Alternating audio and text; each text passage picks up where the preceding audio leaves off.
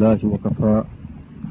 والصلاة والسلام على النبي المصطفى والرسول المجتبى صلى الله عليه وعلى آله وأصحابه أجمعين. أما بعد. يقول الله تعالى في القرآن المجيد أعوذ بالله من الشيطان الرجيم إن الذين تدعون من دون الله عباد أمثالكم. فادعوهم فليستجيبوا لكم إن كنتم صادقين. یقیناً وہ ہستیاں کہ جنہیں تم اللہ کے علاوہ پکارتے ہو، وہ تو تمہارے جیسے بندے تھے یا ہیں؟ انہیں پکار کر دیکھ لو، تجربہ کر لو۔ اگر تم سچے ہو ان کو پکارنے میں، تو انہیں چاہیے کہ وہ تمہاری پکار کا جواب دیں اور تمہاری حاجت کو پورا کر دیں۔ لیکن ایسا ممکن نہیں۔ صدق اللہ العظیم سورت العراف آیت نمبر ایک سو چورانوے۔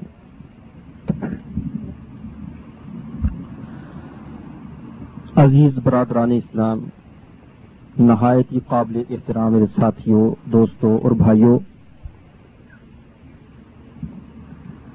ہمارے گزشتہ دو دروس میں آپ کے سامنے جو بات رکھی گئی اور پیش کی گئی وہ یہ تھی کہ بعض لوگ غیر اللہ کی پوجا، اللہ کے علاوہ انبیاء، اولیاء، شہداء، اتقیاء، صلحاء، ان سے مدد مانگنے کو، انہیں پکارنے کو، ان کی قبروں پر جا کر جھکنے کو، سجدہ کرنے کو جائز ثابت کرنے کے لیے بعض شبہات پیش کرتے ہیں۔ اور میں نے عرض کیا تھا کہ ان شبہات کا ہم انشاءاللہ قرآن پاک کی آیات اور نبی کریم علیہ السلاط اسلام کی احادیث کی روشنی میں جائزہ لیں گے کہ ان شبہات کی حقیقت کیا ہے۔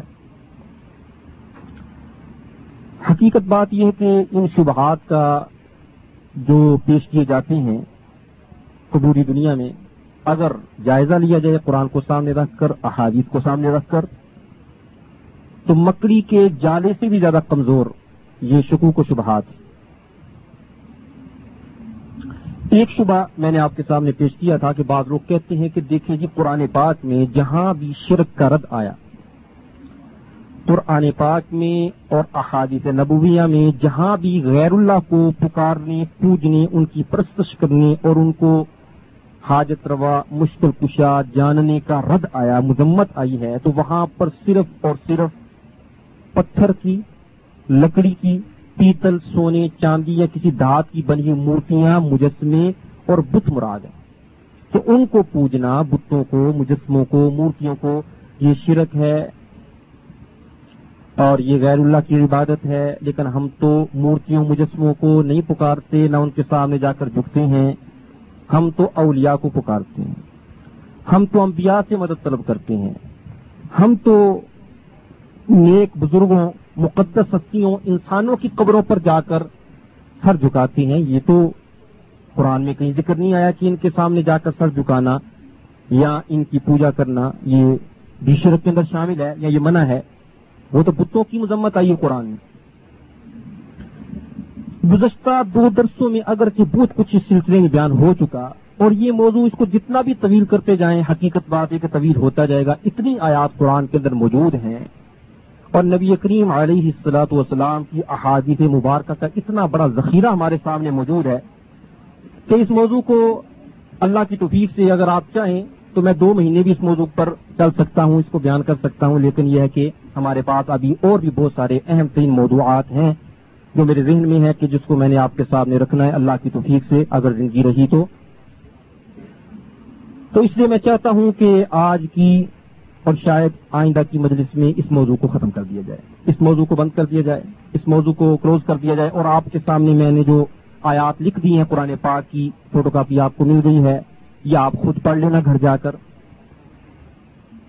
اور اس کا آپ خود مطالعہ کرنا ترجمے والا قرآن اٹھا کر اس کو پڑھنا کہ کیا جو کچھ آپ یہاں پر سنتے ہیں، یہ حقیقت ہے۔ یا کہ حقیقت کے برعکس ہے۔ جس کے پاس سودا کھڑا ہو، وہ لوگوں کو کھلی چھٹی دیتا ہے کہ پہلے تم پوری مارکیٹ پھر کے آؤ۔ اگر اس جیسا سودا ملے تو لے لینا، اگر نہیں ملے تو پھر میرے پاس چلے آنا۔ لیکن جس کے پاس سودا نکما ہو، گٹیا قسم کا ہو، تو پھر وہ یہ نہیں کہتا کہ تم آگے پھر کیا ہو کیونکہ آگے ہو سکتا ہے کہ اس سے اچھا مال مل جائے تو پھر واپس پلٹ کے اس کے پاس نہیں آئے گا۔ تو ہم تو میرے بھائی کھلی چھٹی دیتے ہیں، ہر بھائی کو کہتے ہیں کہ آپ پڑھو، سنو، ہر ایک کی بات سنو۔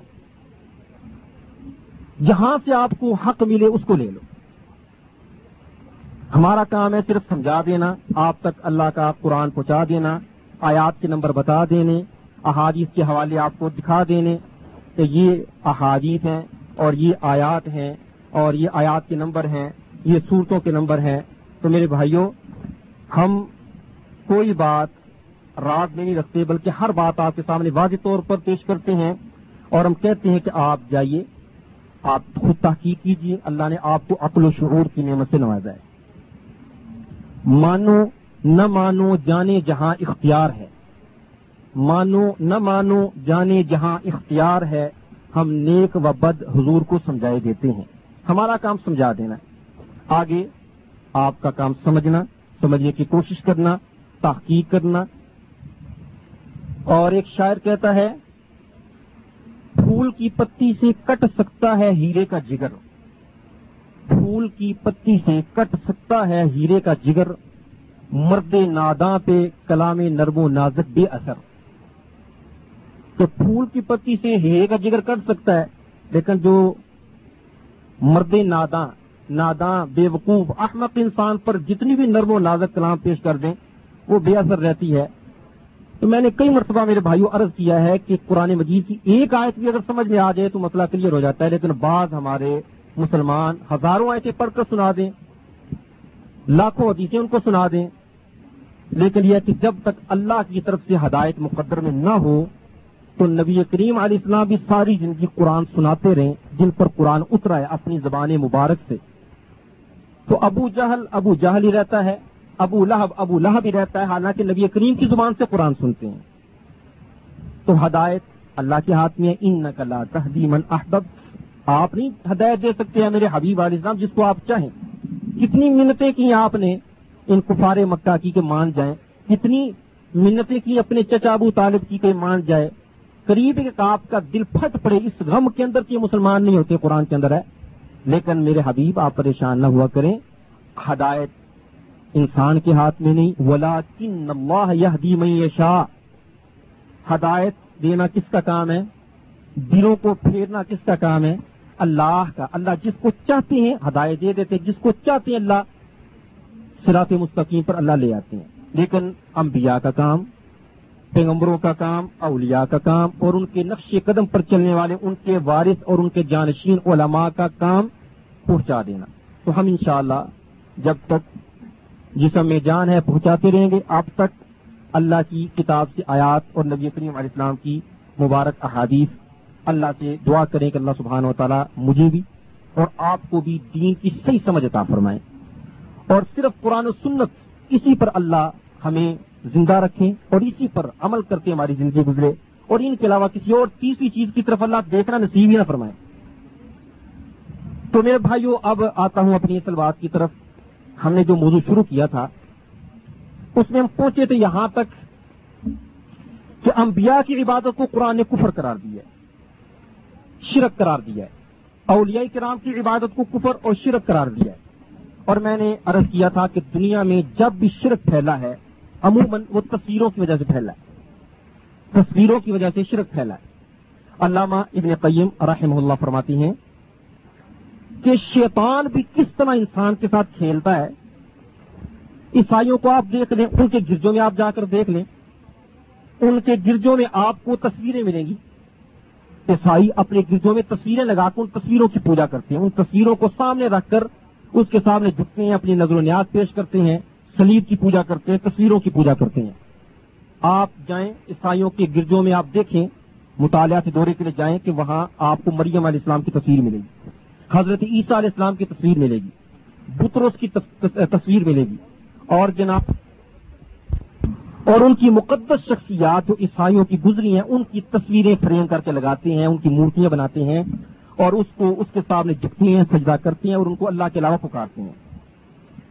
تو اسی طرح سے آج ہمارے بعض جاہل مسلمان بھی پیروں کی تصویریں بنا کر فوٹو کر کے، فوٹو کاپیاں اس کی کر کے یا اس کی تصویریں فریم کرا کر اپنے گھروں میں لگاتے ہیں۔ اور اس کے سامنے جھکتے ہیں یا اس کے سامنے موم بتیاں جلاتے ہیں اور اس کو بڑا مقدس سمجھتے ہیں، تو میرے بھائیوں یہ اسلام اس کی اجازت نہیں دیتا۔ یہ بات گزشتہ درس میں گزری تھی کہ جس گھر کے اندر کتا ہو اور جس گھر میں تصویر ہو، وہاں پر فرشتے رحمت کے داخل نہیں ہوتے، جس طرح نبی کریم علیہ السلام کی احادیث صحیح بخاری میں موجود ہیں۔ جس گھر میں کتا ہو اور جس گھر میں تصاویر، مورتیاں مجسمے ہوں، وہاں پر رحمت کے فرشتے نہیں آتے، بلکہ شیاطین وہاں پر رہتے ہیں، جنوں کا بسیرا وہاں پر رہتا ہے۔ اور ایک سوال میرا یہ بھی ہے، ان لوگوں سے کہ جو شرک کو صرف محدود کر کے بتوں کی پوجا تک۔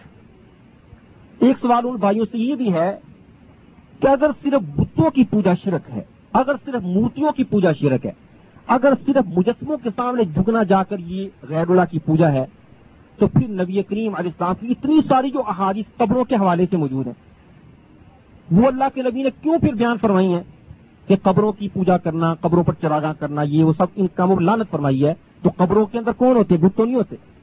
قبروں کے اندر کون ہوتا ہے؟ انسان ہوتے ہیں نا۔ قبریں کن کی بنتی ہیں؟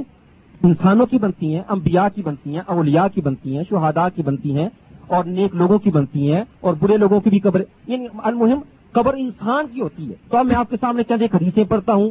قبروں کے حوالے سے جس سے بات واضح ہو جائے گی، نبی کریم علیہ السلام کی احادیث سے کہ انسانوں کی پوجا کرنا، انسان کے سامنے جھکنا اور انسان کو پکارنا بھی کفر و شرک ہے۔ چاہے وہ انسان نبی ہو، ولی ہو، شہید ہو، پیغمبر ہو، کوئی بھی اینی ون کوئی بھی ہو، وہ انسان کی پوجا بھی شرک کے اندر آتی ہے۔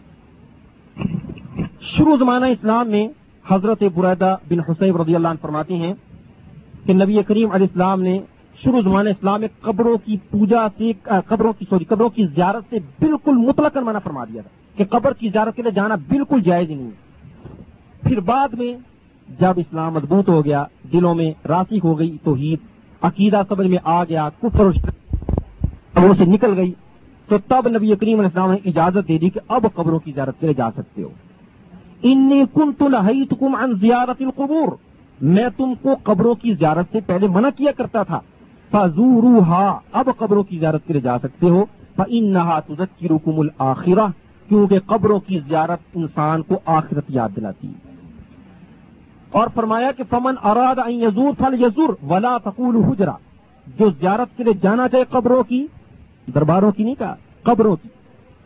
جو کچی قبریں، سنت کے مطابق، ایک بالی زمین سے اونچی، قبرستان میں۔ وہاں پر جو جانا چاہے قبروں کی زیارت کے لیے، فرمایا کہ وہاں پر جائے، لیکن ولا تقول حجرا کوئی باطل کام وہاں پر نہیں جا کر کرنے۔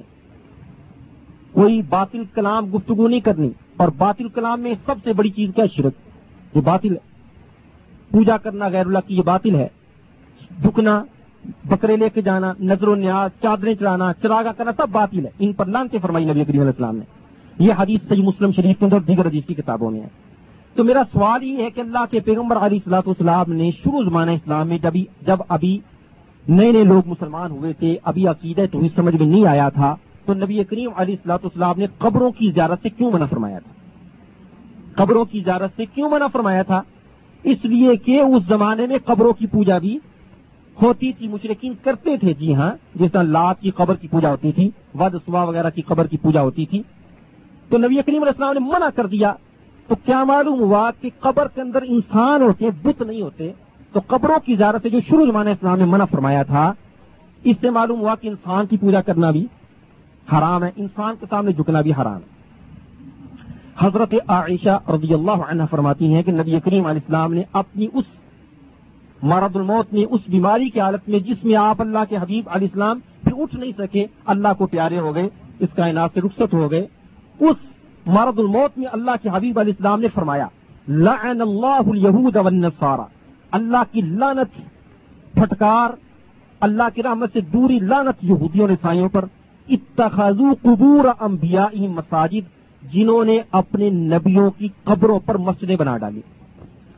نبیوں کی قبروں کو سجداگاہ بنا لیا۔ مسجد میں نے سجداگاہ ان پر کیا اللہ کی لانت نبی کریم علیہ السلام کی حدیث۔ حضرت عائشہ فرماتی ہیں اور حضرت عائشہ فرماتی کہ اگر ذاک، اگر یہ بات نہ ہوتی، نبی کریم السلام کی قبر کی پوجا کا خطرہ نہ ہوتا، نہ ابری قبر تو نبی کریم السلام کی قبر بھی کھلے مقام پر بنتی۔ جس طرح عام مسلمانوں کی قبریں قبرستان میں کھلے مقام پر بنتی ہیں، تو نبی کریم علیہ السلام کی قبر بھی کھلے مقام پر بنتی۔ غیر خوشیاں مسجدہ لیکن ڈر پیدا ہو گیا کہ کہیں نبی کریم علیہ السلام کی قبر کی پوجا نہ شروع ہو جائے اور لوگ یہاں پر آ کر شرکیہ کام شروع نہ کر دیں۔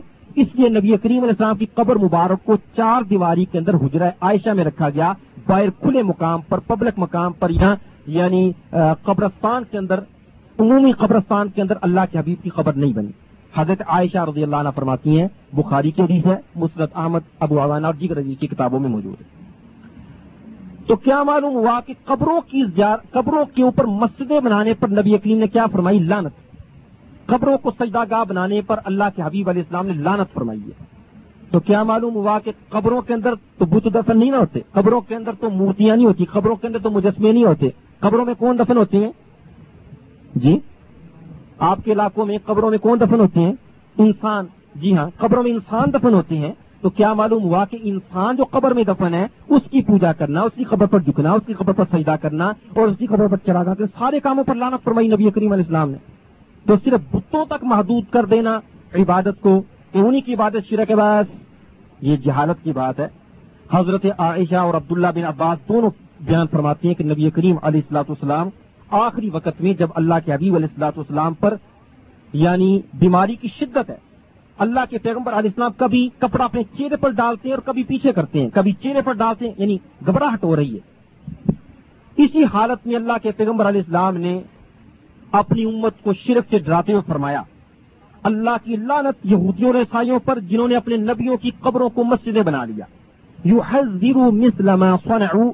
اللہ کے پیغمبر ڈرا رہے تھے کہ کہیں اس امت کے لوگ بھی وہ کام نہ کریں کہ جو کام یہود و نصارہ نے کیا، یہودیوں نے عیسائیوں نے کیا، تو اللہ کی پھٹکار ان پر اتری لانت ان پر برسی۔ تو فرمایا کہ اللہ کے ابھی اپنی امت کو اصل میں ڈرا رہے تھے کہ امت کے بچ جائیں۔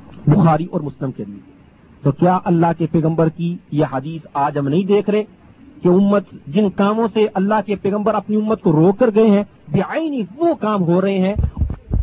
آج اس کی کھلی خلاف ورزی ہو رہی ہے۔ جگہ جگہ قبروں کو پوجا جا رہا ہے۔ جگہ جگہ ہر دو میٹر پر مزار اور دربار بنے ہوئے ہیں، آستانے بنے ہوئے ہیں اور جن کی پوجا ہو رہی ہے اور سجدے ہو رہے ہیں اور عالم اعلان وہاں پر چادریں چڑھائی رہی ہیں دماغ ڈالی جا رہی ہے، قوالیاں ہو رہی ہیں۔ اور یہ بنگڑے اور ناچ اور گانے، یہ سب کچھ نبی کریم علیہ السلاط اسلام کی احادیث کی خلاف ورزی تیسری حدیث یا چوتھی حدیث، حضرت عائشہ رضی اللہ عنہ فرماتی ہیں کہ نبی کریم علیہ السلاط اسلام جب مرد الموت میں تھے، تو آپ کی بعض بیویوں نے حبشہ کے اندر ایک گرجا دیکھا تھا، اس کا ذکر کیا۔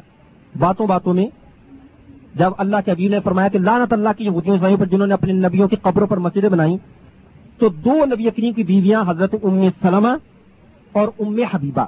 نام یاد رکھنا، حضرت ام سلمہ اور ام حبیبہ رضی اللہ عنہما۔ یہ دونوں حبشہ کی طرف ہجرت کر کے گئی تھی حبشہ ہجرت کر کے گئی تھی وہاں پر انہوں نے ایک گرجا دیکھا تھا اور گرجا کن کا ہوتا ہے؟ عیسائیوں کا، کیونکہ حبشہ عیسائیوں کا ملک تھا۔ وہاں پر انہوں نے گرجا دیکھا تھا۔ تو انہوں نے اللہ کے پیغمبر کو بتایا کہ یا رسول اللہ، یہ گرجا بڑا خوبصورت تھا۔ اور اس میں تصاویر بھی تھی مریم کی تصویر ہے علیہ السلام اور حضرت عیسیٰ علیہ السلام کی تصویر اور بت رسول اور دیگر ان کی جو مقدس شخصیات ہستی ہیں، ان کی تصویریں بھی انہوں نے لگائی ہوئی تھی تو جب انہوں نے اس بات کا ذکر کیا تو نبی کریم علیہ السلام فرماتے ہیں سنی اللہ کے پیغمبر کے الفاظ۔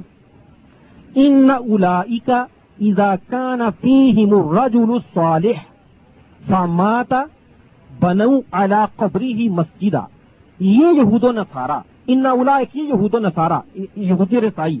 جب ان میں کوئی نیک آدمی مر جاتا۔ اذا كان فيهم الرجل الصالح، رجل میں نے کیا ہوتا ہے؟ جی راجل میں نے کیا ہوتا ہے؟ بت تو نہیں اس کا مانا مورتی مجسمہ تو نہیں اس کا مانا راجل میں نے مرد اور امرا میں نے عورت۔ جی ہاں یہ آپ پڑھتے ہیں نا رجال یہاں پر۔ آپ کسی سعودی سے پوچھنے کے راجول کا مانا کیا ہوتا ہے؟ آدمی، مرد۔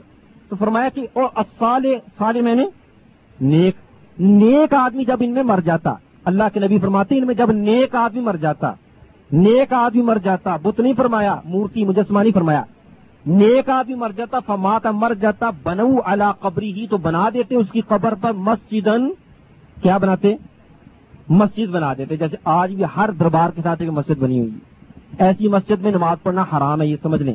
نبی کریم اسلام کی واضح احادیث موجود ہے جس مسجد میں قبر ہو، اس مسجد میں نماز نہیں پڑھنی چاہیے۔ اور جن جگہوں پر نماز پڑھنے سے اللہ کے نبی نے منع فرمایا ہے، سات جگہیں ان میں سے ایک جگہ المقبرہ یعنی قبرستان۔ قبرستان میں مسجد بنانا یا مسجد میں قبریں بنانا یا قبروں پر مسجد بنانا، ان کاموں پر لانت فرمائی نبی کریم علیہ السلام نے۔ اس سے بچنا چاہیے۔ تو فرمایا کہ جب مر جاتا اس کی قبر پر کیا بنا دیتے مسجد تم مصوروفی کا سور پھر اس میں یہ تصویریں لگا دیتے۔ کیا کرتے اس میں؟ اپنے ان اولیاء کی کہ جن کی وہ قبر ہے یا جن کی قبریں ان پر یہ تصویریں لگا دیتے جی ہاں۔ تو جی، نبی اکنی فرماتے ہیں الا کا شرار الخل کے اللہ یوم القیامہ. یہ لوگ جو یہ کام کرتے ہیں، فرمایا کہ جو لوگ یہ کام کرتے ہیں، یہ یہ اللہ کے نزدیک قیامت میں سے، اس کی مخلوق میں سے سب سے بدترین ہوں گے۔ سب سے بڑی بدترین شرار الخلق، اس کی مخلوق میں سے شریر ترین، بدترین لوگ سب سے بڑے مجرم اور گناگار لوگ یہ ہیں جو یہ کام کرتے ہیں۔ اللہ کے نزدیک قیامت کے دن جب صفیں لگیں گی تو اس میں سب سے بدترین انہیں کو سمجھا جائے گا۔ اللہ کے غضب انہیں پر اترے گا۔ تو آج آپ دیکھیے حدیث بخاری مسلم کے لیے بخاری اور مسلم ہمارے پاس لائبریری میں موجود ہے۔ کوئی بھائی دیکھنا چاہے تو میں اس کو دکھا سکتا ہوں۔ یہاں بخاری اور مسلم ہمارے پاس موجود ہے۔ تو میرے بھائیوں یہ احادیث آج آپ ہم دیکھیں ذرا اپنے ملکوں کے حالات کیا، ہمارے ملکوں میں یہ حالت نہیں ہے کہ جب کوئی نیک آدمی مر جائے تو اس کی قبر پر مسجد بنتی ہے، دربار بنتا ہے، مزار بنتا ہے اور اس میں اس کی فوٹو بھی لگتے ہیں، اس کی تصویریں بھی لگتی ہیں۔ یہ بابا چھتری شاہ ہے، یہ بابا فلاں ہے، یہ بابا فلاں ہے۔ اب تو نیک نہیں، کوئی گندا بھی مر جائے، نجس و نپاک بھی مر جائے، جس کو یعنی نماز کا پتہ ہی نہیں ہے تہارت کا پتہ ہی وہ مر جائے تو اس کا بھی اتنا بڑا آستانہ بنتا ہے، مزار دربار بنتا ہے، اس کی تصویریں لگتی ہیں اور اس کی پوجا شروع ہو جاتی ہے۔ حضرت ابو حریرا رضی اللہ عنہ فرماتے ہیں کہ نبی کریم علیہ السلام نے فرمایا، لا تجعلوا بیوتکم قبورا گھروں کو قبریں نہ بناؤ۔ ولا تجعلوا قبری عیدا۔ اور میری قبر پر میلہ نہ لگانا۔ میری قبر پر عید والا جشن نہیں منانا۔ سلو علیہ، اور مجھ پر درود پڑھو جہاں بھی تم ہو۔ فن صلاح تم تب لوگونی ہے تم تم جہاں پر بھی ہو، درود مجھ پر پڑھو، مجھے درود پہنچ جاتا ہے، فرشتے مجھے پہنچا دیتے ہیں۔ یہ ابو داود کی حدیث ہے، مسند احمد کے اندر اور دیگر حدیث کی کتابوں میں اور بالکل صحیح حدیث ہے۔ تو نبی کریم علیہ السلام نے فرمایا کہ میری قبر کو عید نہ بنانا، میری قبر پر اجتماع نہ کرنا، میری قبر پر میلے نہ لگانا، میری قبر پر جناب چراغا نہ کرنا، میری قبر پر ارس نہ ہو، جس طرح آج کل لوگ کرتے ہیں۔ جی ہاں یہ اللہ کے پیغمبر اور پھر اللہ کے پیغمبر نے ایک دعا یہ بھی فرمائی۔ اور اسی لیے اللہ کے پیغمبر کی دعا کا نتیجہ کہ آج نبی کریم علی السلاط اسلام کی قبر تمام شرکیہ کاموں سے محفوظ ہے۔ الحمد للہ رب العالمین۔ سنیے دعا، نبی کریم کی دعا سنیے۔ اللہ کے پیغمبر فرماتے ہیں، حضرت ابو حریر حدیث کو روایت کرنے والے ہیں کہ نبی کریم علیہ السلام نے فرمایا اللہ تجعل قبری وسنا یا اللہ، میری قبر کو بت نہ بنانا۔ اللہ یا اللہ، لا تجعل قبری وزن میری قبر کو بت نہ بنانا۔ اور ایک حدیث میں آتا ہے واسا نہیں یو بس بت نہ بنانا کہ اس کی پوجا میرے بعد ہو۔ لعن اللہ۔ اللہ کی لعنت قومن اس قوم پر اتخذوا قبور انبیائی مساجد جنہوں نے اپنے نبیوں کی قبروں پر مسجدیں بنا ڈالی۔ یہ مسند حمیدی، مسند احمد عبد الرزاق اور امام اور دیگر حدیث کی کتابوں میں حدیث موجود ہے۔ تو اللہ کے حبیب نے فرمایا کہ یا اللہ میری قبر کو بت نہ بنانا۔ تو یہاں پر کیا بات معلوم ہوئی کہ قبر کی پوجا کی جائے تو قبر کیا بن گئی؟ بت بن گئی۔ قبر کی پوجا بت کی پوجا ہے۔ قبر کو پوجنا، قبر کو بت بنانا ہے۔ تو جو لوگ یہ کہتے ہیں کہ ہم بتوں کی پوجا نہیں کرتے، ہم تو قبروں پر جاتے ہیں۔ ہم کہتے ہیں قبر پر جانا، قبر کی پوجا کرنا اور وہاں پر جا کے شرکیہ کام کرنا، یہ اصل میں کیا ہے؟ بت کی پوجا ہے۔ یہ قبر کو تم نے بت بنا دیا، کیونکہ نبی کریم نے فرمایا، یا اللہ میری قبر کو بت نہ بنانا۔ تو اس کی پوجا ہو۔ تو بتا دیا اللہ کے پیغمبر نے کہ جب قبر کی پوجا شروع ہو جائے تو وہ کیا بن گئی؟ تو جو یہ کہتے ہیں کہ ہم بت کی پوجا نہیں کرتے، ہم کہتے تم جھوٹ کہتے ہو، غلط کہتے ہو۔ تم بت کی پوجا کر رہے ہو، قبر کی پوجا کر کے۔ قبر پر جاؤ۔ منانیم کرتے قبر پر جاؤ، قبرستان میں جاؤ، قبر قبروں پر جاؤ۔ لیکن جا کر وہاں پر کیا کرنا ہے؟ ان کے لیے رحمت کی دعا کرنی ہے، ان پر جا کر سلام پڑھنا ہے۔ نہ یہ کہ وہاں پر جا کر طواف کرنے ہیں سجدے کرنے ہیں، چادریں چڑھانی ہیں، چراغاں کرنا ہے۔ اور وہاں پر جا کر جناب آپ نے قیام رکوع کرنا ہے، تلاوت کرنی ہے اور دعا وہاں پر عبادت کرنی نہیں، بلکہ وہاں پر جا کر ان کے لیے دعا کرنی ہے۔ تو اللہ کے پیغمبر کی دعا اللہ نے سن لی۔ آج الحمد رب العالمین، آپ دیکھیں، آپ سے میں ایک سوال کرتا ہوں کہ پوری روئے زمین کے اوپر آج سب سے مقدس ترین قبر کون سی ہے؟ آپ سب ایک ہی جواب دیں گے، بیک زبان یہ بات کہیں گے کہ پوری روئے زمین پر آدم سے لے کر قیامت تک آنے والی جتنی قبریں بننی ہیں، ان سب قبروں میں سے مقدس ترین قبر وہ مدینہ کے اندر، حجرہ عائشہ میں، ہمارے ماں باپ ان پر قربان۔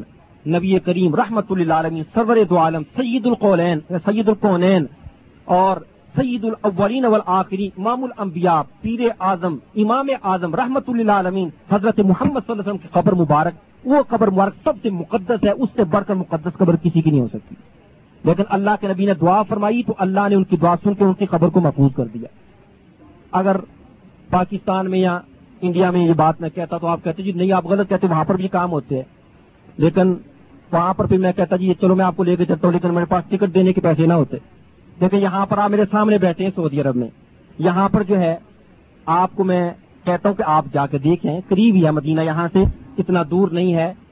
ایک سو بیس ہزار لگیں گے آپ کے پاس آنے جانے کا ٹکٹ، اور ٹکٹ دینے والے بھی یہاں پر بیٹھے ہیں درس میں تو میرے بھائیوں یہاں پر آپ جائیں، وہاں پر جا کے دیکھیں کہ کیا وہاں پر آپ دیکھیں کہ کیا نبی کریم کی قبر مبارک پر ارس لگتی ہیں، میلے لگتی ہیں، وہاں پر بنگڑے ہوتے ہیں، ناچ گانے ہیں، وہاں پر بانگو چرس ملتی ہے اور وہاں پر کیا ملنگ اور ملنگنیاں وہاں پر بیٹھے ہوئے ہیں، کیا وہاں پر جناب چادریں چڑھائی جا رہی ہیں، وہاں پر چراغا ہوتا ہے اور جمعرات وہاں پر ہلا ہلا ہوتی ہے اور وہاں پر بکرے لے جائے جاتے ہیں، مرغے لے جائے جاتے ہیں اور وہاں پر جا کر چادریں چڑھائی جاتی ہیں۔ کیا یہ جو کچھ ہمارے ملکوں میں گند پھیلا ہوا ہے اور وہاں پر کیا بے پردہ عورتیں آپ کو ملیں گی؟ نبی کریم علیہ السلام کی قبر مبارک پر کیا وہاں پر ناگ یعنی ننگے لوگ وہاں پر ملیں گے؟ وہاں پر جو چرسے پینے والے گندے نجس لوگ وہاں پر یعنی پیشاب پکانا اس جگہ کرنے والے وہاں پر آپ کو ملیں گے؟ ہر چیز نہیں، کلّا ولہ بلّہ طلّہ ہر چیز نہیں وہاں پر آپ کو ملیں گے۔ اللہ تعالیٰ نے ان کی دعا کو سن لیا۔ آج نبی کریم علیہ السلام کی قبر مبارک محفوظ ہے۔ ولی اللہ الحمد اول آخرہ تو کیا معلوم ہوا میرے بھائیوں کہ قبروں کی پوجا سے جو نبی کریم علی السلاط اسلام نے منع فرمایا۔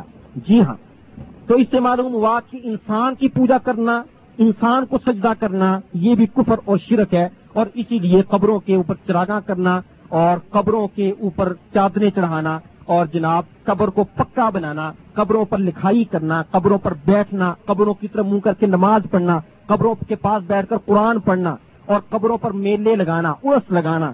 اور وہاں پر دیے جلانا، چراغاں کرنا اور سفر کر کے، سفر کر کے، ذہن رکھے سفر کر کے بل یعنی کسٹم سفر کر کے جانا کسی دوسرے علاقے میں، قبر کی زیارت کے لیے اس سے نبی کریم علیہ السلام نے منع فرمایا۔ فرمایا کہ تین جگہ جہاں پر سفر کر کے آپ جا سکتے ہیں، بس۔ خانہ کعبہ اللہ کا گھر، مکہ المکرمہ میں۔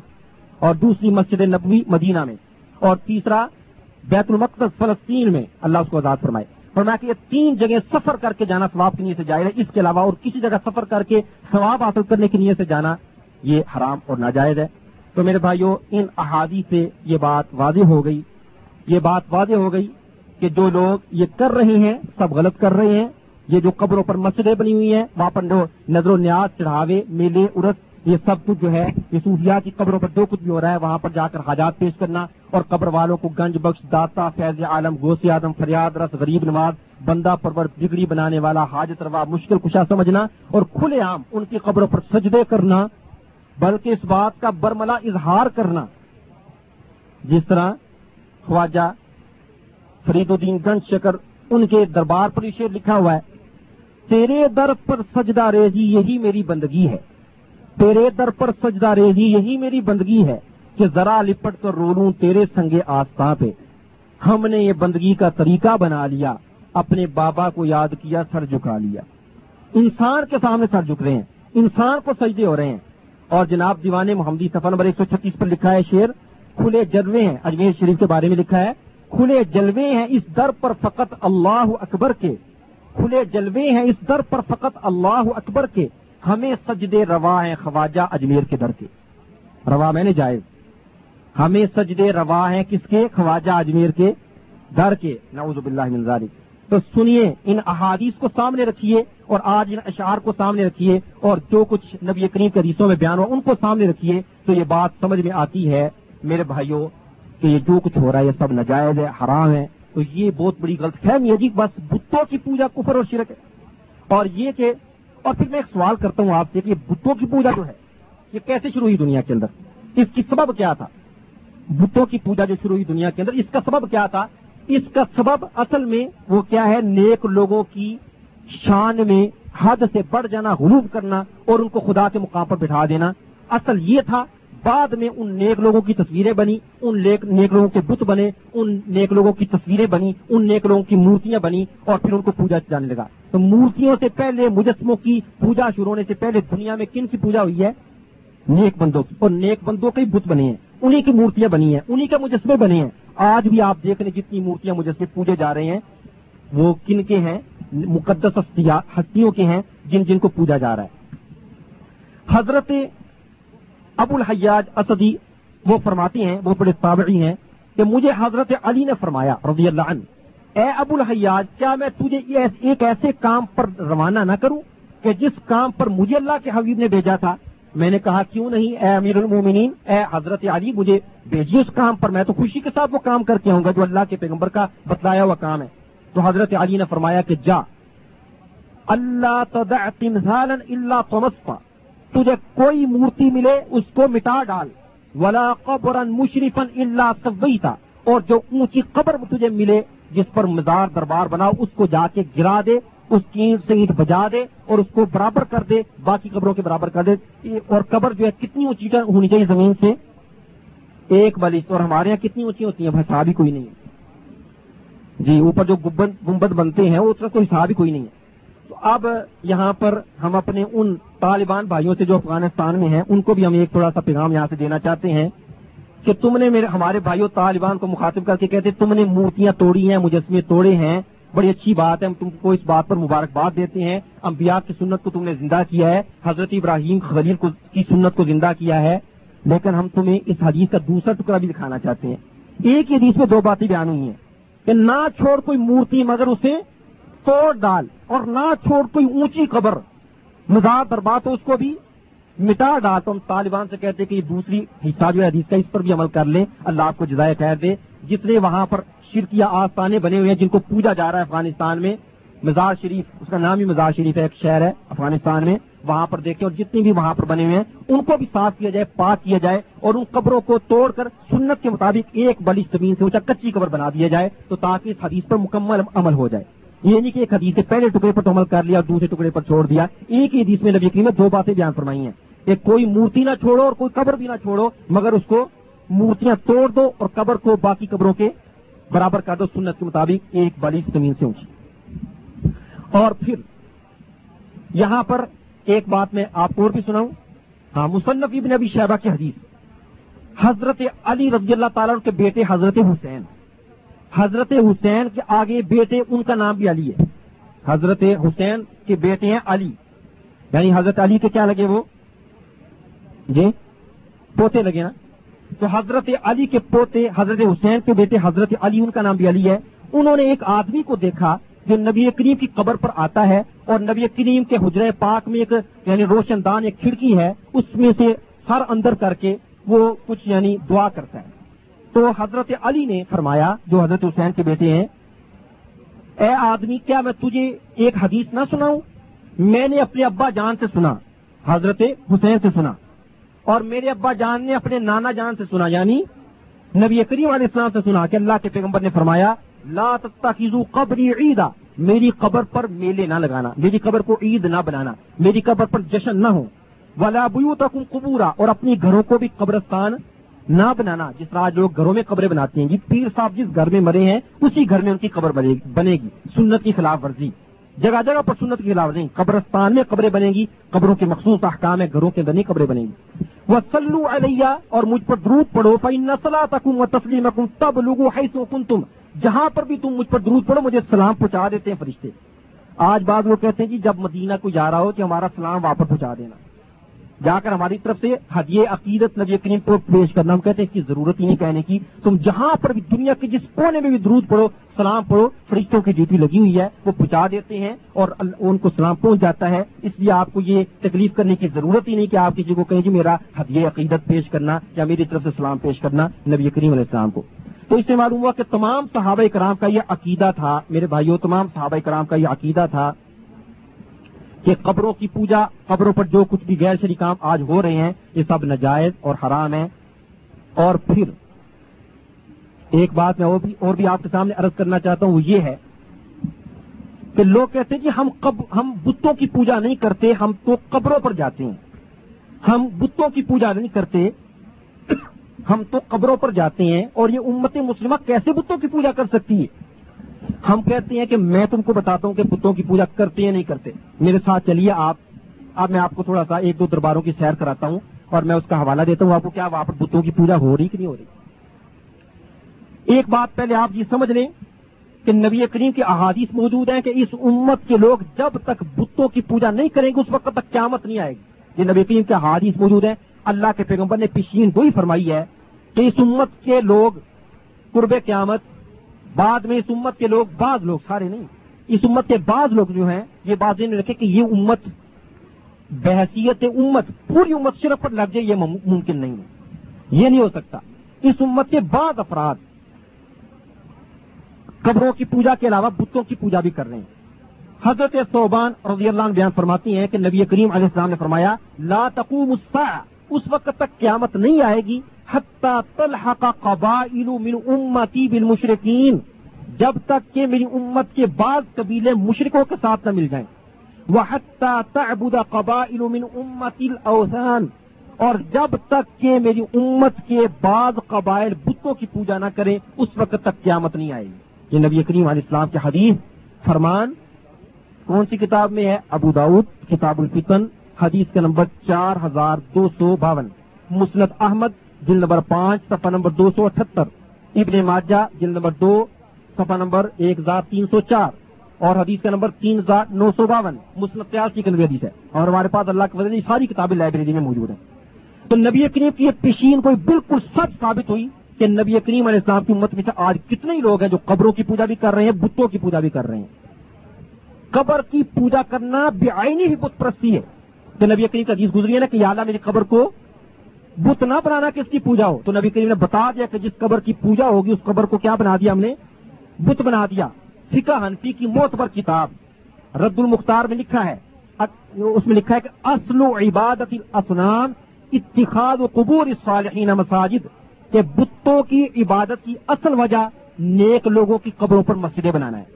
پہلے نیک لوگوں کی قبریں بنی پھر آہستہ آہستہ قبروں سے ہٹ کر بت بن گئے، تصویریں بن گئی مورتیاں بن گئی لوگوں نے کہا کہ کون چل کے جائے وہاں پر؟ تو لہٰذا بت بنا کر اپنے گھروں میں رکھ لیے۔ جن کو جن کو پکارنا مقصد تھا، ان کی تصویریں بنا کر اپنے گھروں میں رکھنی اور گھروں میں پوجنا شروع کر دیا کہ جانا پڑتا ہے وہاں پر۔ دور دراز، پہلے قبریں بنی، آہستہ آہستہ پھر بت بن گئے، پھر تصویریں بن گئی تو کیا معلوم ہوا؟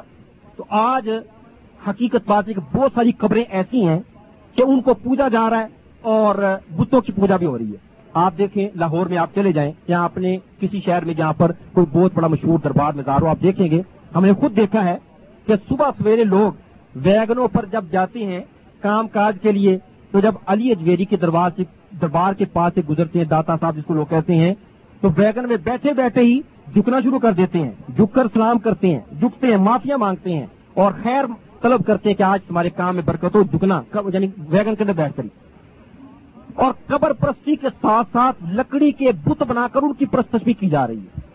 میرے پاس ایک کتاب ہے یہاں پر اور میں آپ بھائیوں کو برادرانہ نصیحت کروں گا۔ میرے بھائیوں، یہ چار پانچ کتابیں ہیں، یہ آپ ضرور خریدیں۔ اللہ کا واسطہ دے کر کہتا ہوں، ضرور خریدو اور اس کو پڑھیں۔ یہ کتابیں بڑی دلچسپ کتابیں ہیں، امیر حمزہ صاحب کی کتابیں۔ آسمانی جنت اور درباری جہنم۔ اسی طرح سے کیا اللہ موجود نہیں؟ اسی طرح سے شاہراہ بہشت اسی طرح مذہبی اور سیاسی باوے۔ یہ چار پانچ کتابیں ان کی پڑھیں آپ اور دیکھیں کہ ہمارے ملک میں جن جن چیزوں کی پوجا ہو رہی ہے، یہ آدمی امیر رمضا، حافظ اللہ، بہت بڑا صحافی ہے اور پہلے مجلت الدعوا کا ایڈیٹر تھا۔ تو اس نے جناب پاکستان میں جو بڑے بڑے مشہور دربار ہیں سب کا دورہ کیا۔ اور دیکھا وہاں پر کہ کیا کچھ ہوتا ہے۔ اور پھر اس نے سب دیکھ کر اس کو آ کر لکھا اور اس کی قلم میں بھی اللہ نے بڑی تاثیر رکھی ہے۔ تو آپ جب اس کی کتاب کو شروع کر دیں میرندا صاحب کتاب کو، تو ماشاءاللہ اتنی دلچسپ کتاب ہوتی ہے کہ جب تک آدمی ختم نہ کرے، کتاب چھوڑنے کو جی نہیں چاہتا۔ تو دو دو چار چار مرتبہ اس کتاب کو پھر دیکھیں کہ کیا ہمارے ملکوں میں بتوں کی پوجا نہیں ہو رہی۔ ہمارے ملکوں میں نوز باللہ ان ان چیزوں کی پوجا ہو رہی ہے۔ کہ ان چیزوں کا نام لینا میں سمجھتا ہوں کس مجلس کی توہین ہے۔ انسان کی شرمگاہ کی پوجا۔ ہم تو سنتے تھے نا کہ ہندوؤں کے اندر ہوتی ہے، اب مسلمانوں کے اندر بھی۔ نوز باللہ من ذالک۔ اور باقاعدہ اس کا حوالہ انہوں نے دیا ہے کہ اور یعنی بتایا کہ کہاں پر ہوتی ہے تو آپ دیکھیے، پڑھیے۔ تو وہاں پر اپنی کتاب عثمانی جنت میں سفر نمبر ایک سو انیس پر فرماتے ہیں امیر حمزہ صاحب، جنگ شریف میں سلطان بہو کے مزار کا آنکھوں دیکھا حال۔ فرماتے ہیں کہ سلطان بہو ان کے اپنے الفاظ سنیے فرماتے ہیں کہ سلطان بہو کے مزار پر اجازت پا کر جو میں اندر گیا، تو وہاں ایک کمرے کے اندر جب میں اندر گیا، تو وہاں پر قبریں ہی قبریں تھیں۔ جنہیں میں نے گنا تو تقریباً انیس قبریں تھیں۔ امیر حمزہ صاحب فرماتے انیس قبریں تھیں۔ ان قبروں میں سے بعض پر لکڑی کے بت رکھے ہوئے تھے۔ ان قبروں میں سے بعض پر لکڑی کے بت رکھے ہوئے تھے اور یہ بت بھی خواتین کے تھے۔ ایک بت کی حیت شکل یوں تھی کہ عورت نے بچہ اٹھایا ہوا ہے۔ جیسے ہندوؤں میں ہے نا، عورتوں کے بت، مردوں کے بت، اور تو اسی طرح سے امیر صاحب کہتے ہیں، سفر نمبر انیس پر اپنی کتاب کے میں نے دیکھا کہ لکڑیوں کے بت بنے ہوئے ہیں اور جناب وہ رکھے ہوئے ہیں۔ اور آگے جا کر لکھتے ہیں سفر نمبر ایک سو بیس پر ایک عورت تھی، اس نے لکڑی کا کھلونا پکڑا قبر سے، وہ بت پکڑا اور اسے اپنے جسم پر پھیرنے کے بعد اپنے بچوں کے جسم پر پھیرنے لگی برکت کے لیے۔ عورت آئی ایک، اس نے قبر سے وہ بت، وہ لکڑی کا بت اٹھایا، اپنے جسم پر پھیرا اور اپنے بچے کے جسم پر پھیرا۔ اور ایک عورت نے اٹھایا اور اپنی چھاتی پر پھیرا کہ نوز باللہ تو اس میں دودھ زیادہ ہے بچے کے لیے۔ تو میرے بھائیوں یہ بتوں کی پوجا نہیں تو اور کیا اس کو بت کی پوجا کا آپ نام نہیں دیں گے تو کیا ہے؟ پھر جو لوگ کہتے ہیں ہم بتوں کی پوجا نہیں کرتے، ہم کہتے ہیں کہ جاؤ پھر جا کر دیکھو سلطان بہو کے دربار پر کیا بتوں کی پوجا ہو رہی کہ نہیں ہو رہی؟ اور میں آپ کو اپنے شہر کا قصہ سناتا ہوں۔ میرا تعلق لاہور شہر سے ہے۔ کبھی آپ جب چھٹی جائیں یا انڈیا کے بھائی، کبھی آپ وزٹ ویزے پر آئیں وہاں پر، تو اہل لاہور میں آپ کو، آپ آئیں اور میں بھی چھٹی پر وہاں پر گیا ہوا تو میں آپ کو لے کے جاؤں گا وہاں پر۔ لاہور میں مشہور جگہ ہے گوڑے شاہ۔ لاہور میں مشہور جگہ کسی سے آپ پوچھ لیں، گھوڑے شاہ میں نے جانا، کسی ٹیکسی والے کو، کسی آپ رکشے والے کو بولو میں نے گھوڑے شاہ جانا ہے، تو آپ کو لے جائے گا۔ گھوڑے شاہ، اس کی جگہ کا نام ہی گھوڑے شاہ ہے۔ کیوں گھوڑے شاہ؟ اس لیے کہ وہاں پر گھوڑے شاہ کا دربار ہے۔ وہاں پر گھوڑے شاہ کا دربار ہے۔ مین روڈ کے اوپر سڑک کے مطلب سڑک گھوڑے شاہ کا دربار ہے، گھوڑے شاہ کا دربار۔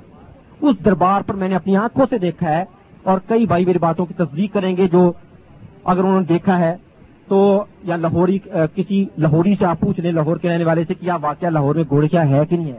اور وہاں پر گھوڑے شاہ کا دربار ہے کہ نہیں ہے؟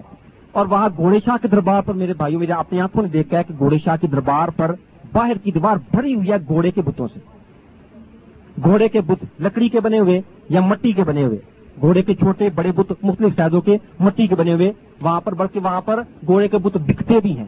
عورتیں جاتی ہیں، مرد جاتے ہیں اور خواتین خاص طور پر وہاں پر جاتی ہیں، گھوڑے کے بت خریدتی ہیں اور جا کر اس کا چڑھاوا چڑھاتی ہیں۔ گھوڑے کے بتوں کا چڑھاوا چڑھاتی ہیں وہاں پر۔ تو گھوڑے کا بت، یہ بت کی پوجا نہیں تو اور کیا پھر؟ یہ بتوں کی پوجا نہیں ہو رہی تو اور کس چیز کی پوجا ہے؟ تو معلوم ہوا کہ نبی کریم علی اصلاۃ اسلام کی پشین گوئی حرف بحرف پوری ہو رہی ہے کہ اللہ کے پیغمبر علی اصلاۃ اسلام نے فرمایا، اس وقت تک قیامت نہیں آئے گی جب تک کہ اس امت کے لوگ بتوں کی پوجا نہیں کریں گے۔ جب تک اس امت کے لوگ درختوں کی پوجا نہیں کریں گے، جب تک اس امت کے لوگ شرک کے اندر مبتلا نہیں ہو جائیں گے۔ اور حضرت ابو حریرا رضی اللہ عنہ فرماتی ہیں کہ نبی کریم علیہ السلام نے ارشاد فرمایا، لا تقوم الساعة، اس وقت تک قیامت نہیں آئے گی نساء دوس على ذی الخلفہ فرمایا کہ اس وقت تک قیامت نہیں قائم ہوگی جب تک کہ دوست قبیلے کی عورتوں کے سرین ذیل خلصہ پر حرکت نہیں کریں گے۔ وہ ذوال خلصہ طاغیت دوست اللہ ٹکان یعبدون فی الجاہلیہ اور ذوال خلصہ دوست قبیلے کا بت تھا کہ جس کی زمانہ جاہلیت میں پوجا کرتے تھے۔ اللہ کے پیغمبر فرماتے ہیں، اس وقت تک قیامت نہیں آئے گی جب تک کہ دوست قبیلے کی عورتیں ان کے سرین، ان کے ٹوتر ان کے سرین حرکت نہیں کریں گے کس پر؟ ذوال خلصہ کے آس پاس۔ حرکت کرنے کا مطلب یہ ہے طواف کرنا۔ طواف کرنا۔ تو کیا مطلب کہ طواف کرے گی اس کا؟ جس کا زمانہ جادیت میں طواف ہوتا تھا، یہ صحیح بخاری کے ریس اللہ پر صحیح بخاری، جس کے بارے میں تمام علماء امت کا اجماع اور اتفاق ہے کہ قرآن کے بعد اس دنیا میں اگر کوئی صحیح ترین کتاب دنیا میں ہے تو وہ صحیح بخاری شریف ہے۔ قرآن کے بعد صحیح ترین کتاب دنیا میں اگر کوئی ہے تو صحیح بخاری شریف ہے۔ اس کو بریلوی بھی مانتے ہیں جو بندی بھی مانتے ہیں، اہل حدیث بھی مانتے ہیں۔ حنفی بھی مانتے ہیں، شافی بھی مانتے ہیں، مالکی بھی مانتے ہیں، ہمبلی بھی مانتے ہیں ظاہری بھی مانتے ہیں، پوری دنیا کے مذاہب اور جو اسلامی مذاہب ہیں، وہ اس بات پر اتفاق رکھتے ہیں کہ قرآن کے بعد سب سے اونچی شان اگر کسی کتاب کی تو صحیح بخاری کی ہے۔ تو صحیح بخاری کتاب الفتن، باب و تغیر الزمان حتیٰ تو بدل اوسان امام بخاری باب یہ باندھا ہے کہ اس وقت تک قیامت نہیں آئے گی جب تک بتوں کی پوجا نہ ہو۔ اور حدیث کا نمبر ہے سات ہزار ایک سو سولہ۔ اور اسی طرح کی حدیث مسلم شریف کتاب الفتن، باب اللہ تقوم الخلصہ یعنی اس کے اندر بھی ہے اور حدیث کا نمبر صحیح مسلم شریف میں دو ہزار نو سو چھ۔ تو میں نے آپ کو حدیثوں کے نمبر بھی بتا دیے، کتاب کا نام بھی بتا دیا، کتاب کے اندر باپ کا نام بھی بتا دیا۔ اب آپ جا کر پڑھ لیں کہ کیا یہ حدیثیں موجود ہیں یا موجود نہیں۔ تو کیا معلوم ہوا کہ بت پرستی امت مسلمہ میں قیامت سے پہلے داخل ہو جائے گی؟ اور بت پرستی کو تو ایک ادنا سے مسلمان بھی شرک سمجھتا ہے۔ بہت ساری امت مسلمہ کے افراد ایسے ہیں جو آج اس شرک میں یعنی کتنے ایسے دربار مزار ہیں جو اللہ کی نافرمانی پر بنے دیکھیں اللہ کی نافرمانی پر اگر مسجد زرار بھی بنے تو اللہ کہتے ہیں قرآن میں اس کو گرا دو۔ منافقین نے جو مسجد بنائی تھی، قرآن پڑھیں، منافقین نے ایک مسجد بنائی، مسجد زرار۔ مسلمانوں کو دھوکہ دینے کے لیے تو اللہ نے فرمایا کہ ایسی مسجد کو گرا دو جو اسلام کو نقصان پہنچانے کے لیے بنائی گئی ہے۔ تو جب مسجد اگر بنے، جو نافرمانی پر جس میں سازشیں اسلام کے خلاف دو اللہ کہتا ہے قرآن اس مسجد کو گرا دو جو منافقین نے بنائی ہے، تو جو دربار اور آستانے اور مزاج بنے ہی اللہ کی نافرمانی پر ہیں اور جو بنے شرک کے لیے ہیں، ان کو گرانا، تو یہ حاکم وقت کی مسلمان کوئی اللہ تعالیٰ ایسا پیدا کرے، کوئی اللہ ایسا یعنی انقلاب لائے کہ جتنی شرکیاں یہ جگہیں سب کو ملیا میٹ کر کے توحید کا ڈنکا وہاں پر بجے اور توحید کا عالم لہرے اور لوگ جتنی جن جن کی پوجا ہو رہی، سب سے کٹ کر صرف ایک اللہ کی طرف اپنی نگاہ لگا لیں۔ آج بعض لوگ قبروں کے طواف بھی کرتی ہیں اور باقاعدہ اشعار بھی کہتی ہیں۔ ایک دو اشعار میں آپ کو سناتا ہوں۔ جس سے آپ اندازہ لگا لیں کہ یہ جو قبروں کی پوجا ہو رہی ہے کہ نہیں ہو رہی؟ اور ایسی ایسی باتیں کہہ جاتی ہیں قبروں کی پوجا کرنے والے کہ مشرقین عرب نے بھی وہ باتیں نہیں کی، اللہ کی قسم۔ کتاب کا نام ہے حرفی رموز مارفت صفحہ نمبر تین۔ پنجابی کا شعر ہے۔ پہلے بھی میں نے آپ کو سنایا تھا ایک مجلس میں، لیکن اب دوبارہ سنا دیتا ہوں۔ اور جو بھائی پنجابی نہیں سمجھتے، اس کا اردو ترجمہ میں کر دوں گا۔ پنجابی کا شعر کیا کہتا ہے؟ سنیے نوز باللہ۔ کہتا ہے، اس کا ایک پیر ہے، قلعے والا۔ اس کو مخاطب کر کے کہتا ہے، دے دوستی رب دی لوڑ نہیں، قلعے والے دا پلہ چھوڑ نہیں۔ دے دوستی رب دی لوڑ نہیں، قلعے والے دا پلہ چھوڑ نہیں۔ قلعے والے دے گر طواف کر لے، مکے جامنے کی کوئی لوڑ نہیں۔ قلعے والے دے گر طواف کر لے، مکے جامنے کی کوئی لوڑ نہیں۔ اے قصور نگاہ دا نہ تھن، تو پیر ہور نہیں۔ یہی رب ہے، یہی پیر ہے، بس نگاہوں کا قصور ہے کہ تمہیں رب اور نظر آتا ہے، پیر اور نظر آتا ہے۔ بس نگاہوں کا قصور، حقیقت کیا ہے کہ رب بھی یہ ہے اور پیر بھی ہے۔ نوز باللہ۔ ڈکلے کفر کفر نواز کہتا ہے ایک قصور نگاہ دا نہ رب ہور نہیں، پیر ہور نہیں۔ فضل رب دا جے مطلوب ہوئے قلعے والے والوں مکھ نہیں۔ اس کا ترجمہ یہ ہے، کہتا ہے کہ دے دوستی رب دی لوڑ نہیں قلعے والے دا پلہ چھوڑ نہیں۔ کہتا ہے کہ رب کی دوستی کی کوئی ضرورت نہیں ہے لوڑ پہلے ضرورت کوئی ضرورت نہیں ہے، بس قلعے والے کا پلہ نہ چھوڑ۔ اس کے دامن کو پکڑ لے، گھوڑے شاہ کے دامن کو پکڑ لے، بس قلعے والے کے دامن کو پکڑ لے۔ تجھے کوئی رب کی دوستی کی بھی ضرورت نہیں ہے۔ قلعے والے دے گرد طواف کر لے، مکے جامنے کی کوئی لوڑ نہیں۔ یہ بات تو انشاءاللہ پنجابی جن کو نہیں بھی آتی وہ بھی سمجھ کے ہوں گے، کہتے ہیں کہ کیلے والے کے گرد طواف کر لے، مکے جانے کی کوئی ضرورت نہیں ہے۔ جی ہاں۔ اور کہتا ہے کہ نگاہوں کا قصور ہے، بس میں رب اور نظر آتا پیر اور نظر آتا حقیقت میں یہی رب ہے اور یہی پیر ہے۔ اور کہتا ہے اگر رب کا فضل چاہیے تو پھر والے سے مکھ اپنا چہرہ نہ موڑ۔ ایک طرف بکواس کرتا ہے کہ یہی رب ہے اور دوسری طرف کہتا ہے کہ رب کا فضل چاہیے تو اس سے منہ نہ موڑ۔ تو پھر اس کا مطلب کتنا تناقض ہے، کتنا یعنی تضاد ہے اس کی بات میں۔ ایک طرف کہتا ہے کہ یہی پیر ہے اور یہی رب ہے اور دوسری طرف کہتا ہے کہ اگر رابط کا فضل چاہیے تو پھر اس سے منہ نہ موڑ۔ تو اس کے آپس میں بات میں کتنا ٹکراؤ ہے۔ تو مشرق کی عقل کام نہیں کرتی۔ آگے جا کر کہتا ہے کہتا ہے، تو ہے نور خدا قلعے والیا نائب مصطفیٰ قلعے والیا سانو کعبے دے جانے دی لوڑ نہیں، کعبہ روزہ تیرا قلعے والیا صاف صاف کوئی اشارہ نہیں ہے، صاف کہتا ہے۔ کہتا ہے، تو ہے نور خدا قلعے والیا نائب مصطفیٰ قلعے والیا سانو کعبے دے جانے دی لوڑ نہیں، کعبہ روزہ تیرا قلعے والیا کہتا کعبے جانے کی ہمیں ضرورت نہیں، تیرا روزہ جو ہے وہ ہمارے لیے کیا ہے؟ کعبہ ہے۔ میرے بھائیوں دیگ میں سے اگر یہ پتا کرنا ہو کہ دیگ پکی ہے یا نہیں پکی، تو پوری دیگ نہیں کھاتے، بلکہ دیگ میں سے دو چار چاول اٹھا کے کھا لیں پتا چل جاتا ہے کہ دیگ کچی ہے یا پکی ہے۔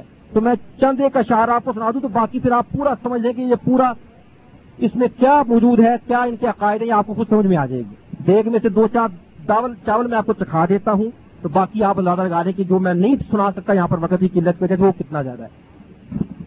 اچھا آگے چلیے، ایک یعنی خواجہ غلام فرید چشتی چاچڑا شریف والے، اس کے دیوان کے صفحہ نمبر دو سو سات پر لکھا ہے، کہتا ہے نوز باللہ، حقیقت بات ہے کہ یہ اشاعت سناتے ہوئے یعنی خون کے آنسر ہوتا ہے کہ اللہ کتنی توہین کرتے ہیں، کعبے کے مقابلے میں کعبے بنا لیے یعنی حجر اسود کے مقابلے میں پتھر بنا لیے وہاں پر کہ ان کو چومو ان کو چاٹو، اور یہاں زمزم کے مقابلے میں وہاں پر کئی زمزم بن گئے، اور چٹا گانگ کے اندر، بنگلہ دیش میں چٹا گانگ کے اندر کچھووں کی پوجا۔ اللہ بلّہ کچھووں کی پوجا ہو رہی ہے۔ چٹا گانگ کے اندر وہاں پر کچھ بھی ہیں، گندا تالاب ہے، کچھ بھی ہیں، اور عورتیں وہاں پر آتی ہیں، اور عقیدہ یہ کہ فلاں پیر نے کچھوے چھوڑے تھے پیر کی بیٹیاں ہیں یہ۔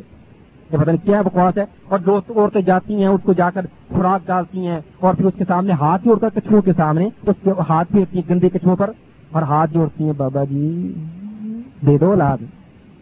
بابا جی بیٹا دے دو۔ بابا جی بیٹی دے دو ناؤز باللہ ذالک۔ تو جو کچھووں کو پوجیں اللہ کی پناہ۔ تو یہ چاچا شریف والا غلام فرید چشتی کیا کہتا ہے؟ کہتا ہے، اور اس کتاب، جس کتاب سے میں شعر سنا رہا ہوں، اس کتاب کا نام سنیے ذرا۔ حج فقیر بر آستانہ پیر۔ حج فقیر بر آستانہ۔ ہمارے حج ہوتے ہیں، خانہ کعبہ میں، لیکن ان کا حج ہوتا ہے پیر کے آستانے پر۔ اس کو بھی حج کا نام دیا ہوا ہے۔ باقاعدہ کتاب کا نام ہے، حج فقیر بر آستانہ، فی سفر نمبر پینتالیس۔ یہ اتنا کچھ کہنے کے باوجود بھی پھر کہتی شرک اس امت میں نہیں ہے۔ ہم جو ہے شرک نہیں کرتے، تو ہم کہتے پھر یہ کیا ہے اگر یہ شرک نہیں ہے؟ کہتا ہے، چاچڑ وانگ مدینہ جاتوں تے کوٹ مٹھن بیت اللہ۔ چاچڑ وانگ مدینہ جاتوں تے کوٹ مٹھن بیت اللہ۔ رنگ بنا بے رنگی آیا کیتم روپ تجلی۔ ظاہر دے وچ مرشد ہادی، باطن دے وچ اللہ۔ ظاہر دے وچ مرشد ہادی، باطن دے وچ اللہ۔ نازک مکھڑا پیر فریدا سانو دستا ہے وجہ اللہ۔ نازک مکھڑا پیر فریدا سانو دستا ہے وجہ اللہ۔ ناؤز باللہ۔ کہتا ہے کہ یہ جو چاچڑ شریف ہے، یہ مدینے کی طرح ہے۔ چاچڑ وانگ مدینہ جاتا چاچڑ، یہ جو گاؤں یا پرنچیا اللہ جانتے بہتر کیا ہے، جہاں پر قبر وغیرہ ہے، جس کے بارے میں کہتا ہے کہتا ہے یہ مدینے کی طرح ہے اور کوٹ مٹن جو گاؤں یا شہر ہے، جہاں پر اس کی قبر ہے، وہ جو اس کے پیر کی کہتا ہے، یہ بیت اللہ ہے۔ کوٹ مٹن بیت اللہ بنا دیا اور چاچڑ کو مدینہ بنا دیا۔ اور آگے جا کر کہتا ہے کہ ظاہر دے وچ مرشد ہاتھی باطن دے وچ اللہ۔ اور میں یہ مرشد اور ہاتھی پیر ہے ہمارا، اور باطن میں کیا ہے یہ؟ اللہ، نعوذ باللہ، باطن میں اللہ ہے۔ نازک مکھڑا پیر فریدا سانو دیتا ہے وجہ اللہ۔ کہتا ہے یہ جو پیر فرید کا جو مکھڑا، یہ چہرہ جو ہے، یہ نازک چہرہ ہمیں اللہ کا چہرہ نظر آتا ہے۔ وجہ اللہ میں نے اللہ کا چہرہ، اللہ کا چہرہ نظر آتا ہے۔ اللہ اکبر، نعوذ باللہ، نقل کفر کفر نہ باشد۔ سبحان اللہ اما یسفون اللہ کی ذات پاک ہے اس چیز سے کہ جو یہ بیان کرتے ہیں، جو یہ کہتے ہیں، جو یہ شرکیہ باتیں کہتے ہیں، اللہ بڑے حوصلے والے ہیں، اللہ کی قسم اللہ بڑے صبر والے ہیں، اللہ اتنا شرک اور کفر سنتے ہیں، لیکن پھر بھی اللہ عذاب نہیں بھیجتے زمین کو شک نہیں کرتے، زمین کی ان کو اپنے اندر نہیں نگلتی، آسمان سے عذاب کا کوڑا ان پر نہیں برستا، اللہ مولت دیتے کہ شاید سمجھ جائیں، شاید سمجھ جائیں۔ اور قوالیاں جن کو لوگ بڑا ثواب سمجھ کر سنتے ہیں۔ میں کہتا ہوں میرے بھائی قوالی سے بہتر گانا سن لو لیکن قوالی نہ سنو۔ قوالی سے بہتر گانا سن لو، قوالی نہ سنو۔ گانا کیا گنا ہے؟ گانا بھی حرام ہے، لیکن ہے گنا لیکن قوالی شرک ہے۔ گانا سنے تو اللہ معاف کر سکتے ممکن ہے، لیکن اگر شرک سنے گے تو اللہ نے معاف نہیں کرنا۔ قوالیوں کے اندر شرک، اللہ کی توہین۔ قوالیوں کے اندر یعنی اتنا کفر بکتے ہیں، نعوذ باللہ۔ قوال حضرات اور انشاءاللہ ایک درس مستقل جہاں دو تین درس میں بیان کروں گا، اس میں پڑھ کر سناؤں گا قوالوں کے وہ اقوال جو کہتے ہیں، اس میں کیا کیا وہ کفر و شرک کہتے ہیں، جس کو لوگ بڑا سوال سمجھ کر، آج کسی گاڑی میں جا رہے ہو نا، وہ گانا لگا دے، آپ اس کو روکے، بھائی گانا بند کرو، تو گانا بند کر کے وہ قوالی لگا دے گا۔ آپ اس کو قوالی سے روکے، کہتے ہیں، مولوی صاحب کچھ سا بھی رہنے دیں سانو کے نہیں؟ پہلے تو سانو روکیا تھی گانے تو گانا بند کیا تم قوالی بھی نہیں سن دیں سانو۔ تو میرے بھائیوں یہ قوالی میں کہتا ہوں کہ یہ گانے سے بھی زیادہ بڑا جرم ہے۔ میں یہ نہیں آپ کی حوصلہ افزائی کر رہا کہ آپ جا کے گانے سنیں؟ نہیں. میں یہ نہیں کہتا، گانے سننا بھی حرام ہے، لیکن یہ ہے کہ لیکن یہ کہ میں مقابلہ کر رہا ہوں کہ قوالی کے اندر شرک ہے، قوالی کے اندر کفر ہے، اور گانوں کے اندر اللہ کی نافرمانی ہے، ہیں دونوں گناہ کے کام۔ لیکن یہ کہ قوالی شرک ہے جو اللہ نے معاف نہیں کرنی۔ گانا اللہ کی مرضی پر ہے، اللہ چاہے تو سزا دے، چاہے تو اللہ معاف کر دے، اللہ کی مرضی کے اوپر۔ لیکن مشرق اگر مر گیا بغیر توبہ کیے اچھا حضرت عائشہ رضی اللہ تعالیٰ کی حدیث سنیے۔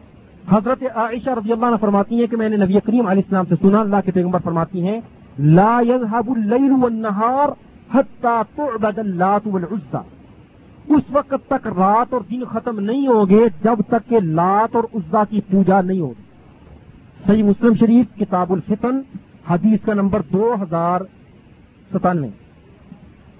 جی دو ہزار ستانوے حدیث کا نمبر۔ اس وقت تک قیامت نہیں ہوگی قائم جب تک کہ اس وقت تک رات دن ختم نہیں ہوگے جب تک کہ لات اور عزا کی پرستش نہیں کی جائے گی۔ لات اور عزا کیا ہے میں نے پہلے بتایا تھا نا سورت النجم، ستائیس میں پارا سورت النجم میں آتا ہے آفر تم اللہ تمل عزا وہ منات الخرا اللہ نے قرآن میں فرمایا کہ لات اور عزا کے بارے میں تمہارا کیا خیال ہے؟ یہ تو کچھ نہیں کر سکتے۔ انیس نمبر اور بیس اور اکیس نمبر آیت ہے سورت النجم کی۔ تو لات رزا مشرقین مکہ کے معبود، ان کے بھگوان، ان کے خدا، ان کے بت جن کو وہ پوچھتے تھے۔ تو ان کے بارے میں نبی کریم فرماتے، جب تک اس امت کے لوگ ان کی پوجا بھی نہیں کریں گے، فرمایا کہ اس وقت تک قیامت قائم نہیں ہوگی۔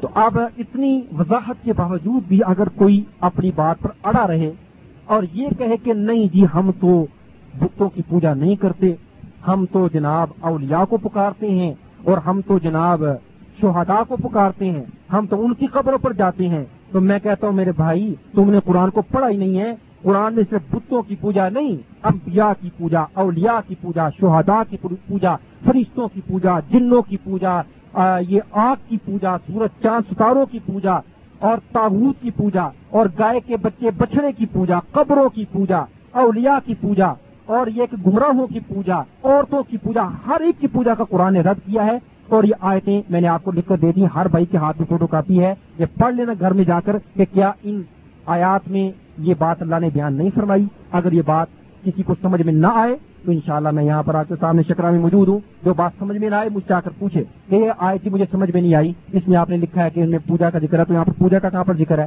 تو انشاءاللہ میں جواب دوں گا۔ اگر کوئی بھائی جس کو کوئی بات سمجھ میں نہ آئے تو انشاءاللہ بلا جھجک یہاں پر مجھ سے آ کر پوچھے۔ انشاءاللہ مجھے علم ہوا تو میں بتاؤں گا نہ علم ہوا تو میں اپنے سے بڑے عالم سے پوچھ کر بتاؤں گا ان شاء اللہ تبارک و تعالی۔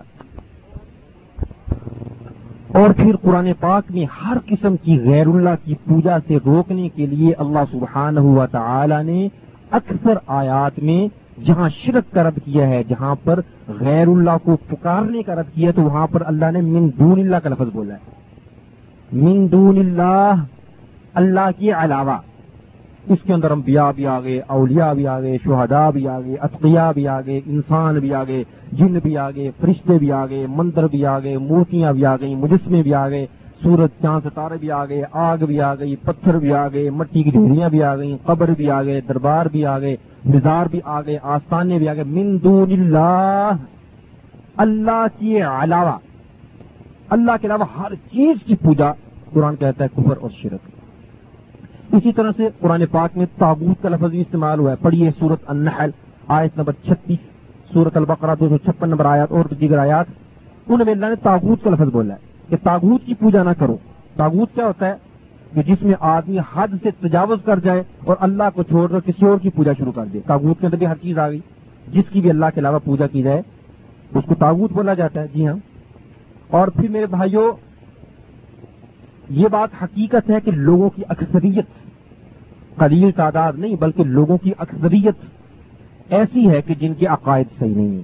بہت کم لوگ ہیں جو صحیح عقیدہ توحید پر قائم ہیں اور شرک اور بدعات سے پاک ہیں۔ یہ میں اپنی طرف سے نہیں کہہ رہا، بلکہ یہ قرآن بیان کرتا ہے۔ پڑھیے سورت یوسف کی ایک سو چھ نمبر آیت۔ سورت یوسف آیت نمبر ایک سو چھ۔ اللہ فرماتی ہیں، وما یؤمن اکثرهم باللہ الا وهم مشرکون کہ لوگوں کی اکثریت ایسی ہے کہ اللہ پر ایمان رکھتے ہوئے بھی مشرق ہے اللہ کو بھی مانتے ہیں۔ اللہ پر بھی ایمان رکھتے ہیں، لیکن پھر بھی شرک کر رہے ہیں۔ لوگوں کی اکثریت ایسی ہے۔ جیسے آج آپ دیکھ لیں لوگوں کی اکثریت اللہ کی منکر نہیں ہے۔ ہندو بھی اللہ کو مانتے ہیں، عیسائی بھی اللہ کو مانتے ہیں، مسلمان بھی اللہ کو مانتے ہیں، لیکن اس کے باوجود بھی اللہ کو ماننے کے باوجود بھی دوسروں کو اللہ کا شریک بنایا ہوا ہے۔ کہ اللہ رزق اللہ ہی دیتا ہے، لیکن دوسروں کے واسطے سے دیتا ہے۔ میرے بھائی، یہ تو یہ تو شرک ہے۔ یہ جو واسطے وسیلے درمیان میں لانا۔ تو لوگوں کی اکثریت ایسی ہے کہ اللہ قرآن میں فرماتی ہیں کہ اللہ پر یقین رکھتے ہوئے، اللہ پر ایمان رکھتے ہوئے بھی شرک کر رہی ہے لوگوں کی اکثریت۔ جس طرح کی صورت یوسف کی ایک سو چھ نمبر آیت میں اللہ نے بیان فرمایا ہے۔ تو میرے بھائی، چاہے وہ خواجہ نظام الدین اولیاء ہوں، پیر بہاؤل حق ہوں، سلطان باہو ہوں، علی حجویری ہوں، خواجہ معین الدین چشتی ہوں بابا فرید الدین گنج شکر والے ہوں، احمد البدوی ہوں، خواجہ معین الدین اجمیری ہوں، خواجہ محمد معصوم ہوں، خواجہ خزر ہوں، بغداد والے شیخ عبد القادر جیلانی ہوں، حضرت علی مرتضی ہوں، وہ ہمارے حضرت محمد صلی اللہ علیہ وسلم، وہ کائنات کی امام ہوں، یا حضرت عیسیٰ ہوں، یا حضرت عزیر ہوں، یا حضرت نو ہوں، فرشتے ہوں، جن ہوں، کوئی بھی ہوں، لیکن عبادت کسی کی نہیں کی جائے گی، عبادت فقط صرف اور صرف ایک اللہ کی ہوگی، مدد صرف ایک اللہ سے مانگی جائے گی۔ کیونکہ ہم نے جب مسلمان بننے کے لیے کلمہ پڑا تو اس میں پہلی بات ہی ہم نے یہ کہی کہ لا الہ الا اللہ، میں اللہ کے علاوہ کسی کو عبادت کے لائق نہیں سمجھتا۔ میں اللہ کے علاوہ ہر ایک کی عبادت کا انکار کرتا ہوں۔ سچا معبود میرا ایک ہے صرف، جس کا اقرار ہم روزانہ پانچوں نمازوں میں، بلکہ ہر نماز کی ہر رکت میں ہم کرتے ہیں۔ ایا کا نعبد و ایا کا نستعین یا اللہ، ہم خاص تیری ہی عبادت کرتے ہیں اور خاص تجھے ہی سے ہم مدد چاہتے ہیں۔ خاص تیری ہی عبادت کرتے ہیں اور خاص تجھ ہی سے ہم مدد طلب کرتے ہیں۔ ہم روزانہ ہر نماز کی ہر رقط میں یہ کہتے ہیں، یا اللہ، ہم تیری عبادت میں کسی کو شریک نہیں کرتے اور نہ مدد مانگتے وقت تیرے علاوہ کسی اور کی طرف دیکھتے ہیں۔ عبادت بھی خاص تیری ہی کرتی ہیں اور مدد بھی جب مانگتے تو خاص تجھ ہی سے مانگتے ہیں۔ تو میرے بھائیوں بات بالکل واضح ہے۔ اگر زبان سے لا الہ بھی کہہ دیا اور ساتھ شرک بھی کرنا شروع کر دیا تو کیا فائدہ؟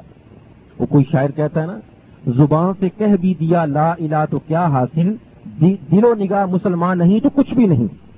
زبان سے لا الہ، زبان سے کہہ بھی دیا لا الہ تو کیا حاصل؟ دل و نگاہ مسلمان نہیں تو کچھ بھی نہیں۔ اگر لا الہ اللہ کا معنی سمجھا ہی نہیں اس پر غور و فکر کیا ہی نہیں تو چاہے لاکھ مرتبہ بھی لا اللہ پڑھ لے، کوئی فائدہ نہیں ہوگا۔ اسی لیے قرآن یہ کہتا ہے نا فعلم انہ لا الہ الا اللہ واستغفر لذنبک کہ جان لو، سمجھ لو کہ اللہ کے علاوہ کوئی عبادت کی لگے لا الہ الا اللہ فعلم علم کے ساتھ پڑھو۔ جہالت کے ساتھ نہیں، بس طوطے کی طرح ڈٹا لگا کے پڑھ لیا۔ جب مسلمان ہے اور کلمے کا معنی ہی نہیں آتا، کلمے کا ترجمہ ہی نہیں آتا، کلمے کے مفہوم پر کبھی غور ہی نہیں کیا۔ اللہ کہتے علم کے ساتھ پڑھو فعلم انہ لا الہ الا اللہ۔ اس کو سوچو، سمجھو کہ کیا کہتے ہیں۔ لا الہ الا اللہ، کہ اللہ کے علاوہ کوئی بھی عبادت کے لائق نہیں ہے۔ اور علامہ اقبال رحمہ اللہ، آج کل کے ان جاہل مسلمان، ان قبر کے پجاریوں اور قبر پرستوں کے متعلق وہ سچ فرما گئے ہیں، ان پر اظہار افسوس کرتے ہوئے فرماتی ہیں، کہتے ہیں، جن کو آتا نہیں دنیا میں کوئی فن تم ہو۔ علامہ اقبال فرماتی ہیں جن کو آتا نہیں دنیا میں کوئی فن تم ہو، نہیں جس قوم کو پروائے نشیمن تم ہو، نہیں جس قوم کو پروائے نشیمن تم ہو، بجلیاں جس میں ہو آسوتا و خرمن تم ہو، بیچ کھاتے ہیں جو اسلاف کے مدفن تم ہو۔ ہاں جو اسلاف کے مدفن یعنی قبریں جو ان کی کمائی کھا رہے ہیں، جنہوں نے اموات کی ہڈیوں کے اوپر جناب اپنا بزنس قائم کیا ہوا ہے اور وہ قبروں کی کمائی کھا رہے ہیں۔ اللہ میں اقبال کہتے ہیں، بیچ کھاتے ہیں جو اسلاف کے مدفن تم ہو۔ وہ نیکو نام جو قبروں کی زیارت کر کے، کیا نہ بیچو گے جو مل جائیں سنم پتھر کے۔ علامہ اقبال کہتے ہیں ہو نیکو نام جو قبروں کی زیارت کر کے، کیا نہ بیچو گے جو مل جائیں سنم پتھر کے۔ کہ قبروں کی زیارت کر کے بڑی اپنی شہرت کما لی کہ ہم گدی نشین ہیں۔ ہم جناب قبروں کی زیارت کے لیے جاتے ہیں۔ ہم جناب قبر کے مجاور ہیں۔ اور بڑا فخر کرتے ہو اصل تو تمہاری کمائی اس کے ساتھ وابستہ ہے، تمہاری تجارت اور تمہارا بزنس ہی یہ ہے۔ اگر تمہیں پتھر سنم یعنی اگر تم پتھر کے بت مل جائے تو وہ بھی تم بیچنے میں کوئی کسر نہیں چھوڑو گے۔ جیسے آج بہت ساری قبروں پر جس میں نے عرض کیا ہے کہ وہ پتھر جو ہیں پتھر کے لکڑی کے بنے ہوئے گھوڑے وہ بیچے جا رہے ہیں اور ان کے چڑھاوے چڑھائے جا رہے ہیں اور ان کی پوجا کی جا رہی ہے۔ یہ علامہ اقبال کے اشعار، کلیات اقبال، بانگ درا سفر نمبر دو سو ایک پر دیکھ سکتے ہیں۔ اور پھر علامہ اقبال رحمہ اللہ، وہ ان جاہل مسلمانوں کے ہاتھوں میں یعنی اللہ سے دعا کرتے ہوئے کہتے ہیں، عطا کر دے انہیں یا رب بصارت بھی، بصیرت بھی۔ عطا کر دے انہیں یا رب بصارت بھی، بصیرت بھی۔ کہ مسلمان جا کے لٹتے ہیں سواد خان قاہی پر۔ عطا کر دے انہیں یا رب بصارت بھی، بصیرت بھی۔ مسلمان جا کے لٹتے ہیں سواد خان قاہی پر۔ علامہ اقبال کہتے ہیں کہ یا اللہ، انہیں بصیرت بھی عطا کر، بصارت بھی عطا کر، دین کی سمجھ عطا کر ان کو، ان کی آنکھیں کھول کہ مسلمان جا کر خانقاہوں، درباروں، مزاروں پر جا کر لٹتے ہیں، دین بھی لٹا کے آتے ہیں، عزت بھی لٹا کے آتے ہیں اور اپنا پیسہ بھی لٹا کے آتے ہیں، برباد کر کے آتے ہیں۔ نہ دنیا میں کچھ حاصل ہوا، نہ آخرت میں کچھ حاصل ہوا۔ تو علامہ اقبال کے اشعار ان پر بھی آپ غور کیجیے، قرآن کی آیتوں پر بھی غور کیجیے اور جناب آپ نبی کریم علیہ السلام کی احادیث پر بھی غور کیجیے تو بات بالکل آپ کے سامنے واضح ہو جائے گی۔ اور پھر میں نے گزشتہ دروس میں آپ کے سامنے یہ بات واضح فرمائی تھی کہ شرک صرف سنم پرستی کا انعام نہیں، بلکہ حضرت عیسیٰ، حضرت مریم کو الہ سمجھنا، کارساز مددگار سمجھنا بھی شرک ہے، جس طرح قرآن نے اس کا رد کیا ہے۔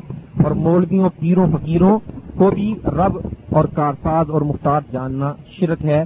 اور نبی کریم علیہ السلاط اسلام کے زمانے میں، جس طرح میں نے عرض کیا تھا کہ مشرقین صرف بتوں کی مورتیوں کی عبادت نہیں کرتے تھے، بلکہ حضرت عیسیٰ، حضرت مریم، احبار روحبان علماء، پیران اعظام اللہ کے نیک بندوں، فرشتوں، جنوں وغیرہ کو بھی وہ پوچھتے تھے اور ان کو لائے کے بندگی جانتے تھے اور انہیں اپنا کارساز مانتے تھے اور انہیں مختار کل مانتے تھے، عالم الغیب سمجھتے تھے۔ تو قرآن مجید نے ان لوگوں کے ان اعتقادات کو شرک قرار دیا۔ حالانکہ یہ جو شخصیات تھیں، حضرت عیسیٰ، حضرت مریم، احبار رحبان علماء، پیر، اللہ کے نیک بندے، فرشتے، جن وغیرہ یہ پتھر کے بت نہیں، بلکہ اللہ کی مخلوق ہیں، مکلف مخلوق ہیں۔ اور یہ انسان تھے یا جنات تھے یا یہ فرشتے تھے، تو ان کو بھی قرآن نے کہا کہ ان کی پوجا کرنا بھی یہ شرک اور کفر ہے۔ اور حضرت نور علیہ السلام کے زمانے میں مشرقین جن بتوں کی پوجا کرتے تھے واد صبح یوس یعوق نصر وغیرہ، تو وہ بت بھی در حقیقت اللہ کے لیے ایک بندے تھے، جس جن کے مرنے کے بعد ان کی بندگی شروع ہوگی، جس طرح کہ میں نے ذکر کیا تھا کہ ان کی یاد کو اور ان کی محبت کو ہر دم تازہ رکھنے کے لیے ان کے بت بنا لیے گئے اور ان کو پوجنا شروع کر دیا گیا۔ اور پھر میرے بھائیوں میں نے ایک کتاب میں پڑھا۔ کتاب کا نام ہے عطایا قدیر صفحہ نمبر تین اور اکمل البیان صفحہ نمبر چار سو تینتیس میں اس میں لکھا ہوا تھا کہ مولانا احمد رضا خان صاحب بریل بھی, بھی لکھتے ہیں۔ وہ بھی اس بات کو مانتے فرماتے ہیں ان کی تحریر سنیے ان کا فرما ان کی ان کی بات سنی کہتے ہیں مولی احمد رضا خان صاحب فرماتے ہیں اللہ عز و جل ابلیس کے مکر سے پناہ دے۔ دنیا میں بت پرستی کی ابتدا یوں ہوئی۔ سنیے مولی احمد رضا خان صاحب کیا کہتے ہیں؟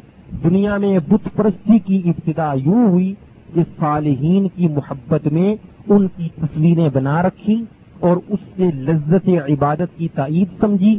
شدہ شدہ وہی معبود ہو گئیں۔ ہاں یہاں پر دیکھیے، مجھے احمد رضا خان صاحب بھی مان رہے ہیں، تسلیم کر رہے ہیں کہ اصل میں کیا تھا؟ نیک لوگوں کی محبت اور اس میں غلو، حد سے بڑھ جانا۔ اور پھر اس کے بعد ان کی مورتیاں بنا لی گئی اور ان کے مجسمے اور ان کی تصویریں فوٹو بنا لیے گئے اور اس سے لذت عبادت کی تعیب سمجھی کہ ان کو دیکھ کر ہمیں عبادت میں لذت آئے گی اور آہستہ آہستہ فرماتے کہ وہی ان کے معبود بن گئے اور انہیں کی پوجا شروع ہوگی تو کیا معلوم ہوا کہ بت جو ہیں محض پتھر کی چٹانیں اور مٹی کے تودے نہیں، بلکہ اصل چیز مقدس ہستیوں کے ساتھ وہ نسبت ہے۔ جس کی وجہ سے ان بتوں کو قابل تعظیم اور لائق بندگی قرار دیا جاتا ہے۔ جس طرح پہلے میں یہ بات بتا چکا ہوں کہ ان کا اصل مقصد نیک لوگوں کی عبادت اور پوجا تھا کہ جن نیک لوگوں کے انہوں نے بت اور مجسمے بنائے ہوئے تھے اور جن نیک لوگوں کے بارے میں وہ یہ عقیدہ رکھتے تھے کہ یہ اللہ کے مقرب ہیں، اللہ کے پیارے ہیں اور یہ اللہ کے ہاں ہماری سفارش کریں گے اور اسی لیے ان کی مورتیاں اور ان کے مجسمے بنا کر اپنے گھروں میں رکھتے۔ جو اور ان کی طرف متوجہ ہوتے اور جس طرح کے مسلمان جو ہے کعبہ کی طرف متوجہ ہوتے ہیں جی ہاں اور مقصد کس کی؟ کیا کعبہ کی پوجا ہے؟ نہیں، مقصد تو اللہ کی پوجا ہے۔ کعبہ محض ایک قبلہ ہے ہمارے لیے جی۔ تو اسی طرح سے انہوں نے جناب بتوں کو اپنے قبلہ سمجھا ہوا تھا۔ اصل مقصد ان کی پوجا اور ان کو پکارنا کہ جن کے نام کے یہ بت تھے، جن کے نام کی مورتیاں تھیں۔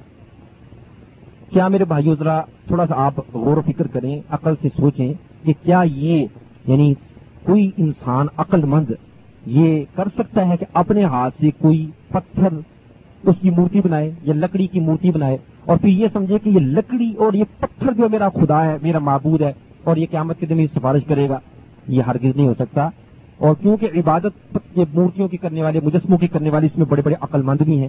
جی ہاں بڑے بڑے ڈاکٹر، ڈاکٹرز اور بڑے بڑے سائنسدان اور بڑے بڑے جناب اور عہدوں پر فائز لوگ بھی مورتیوں اور مجسموں کی تصویروں، فوٹو کی پوجا کر رہے ہیں۔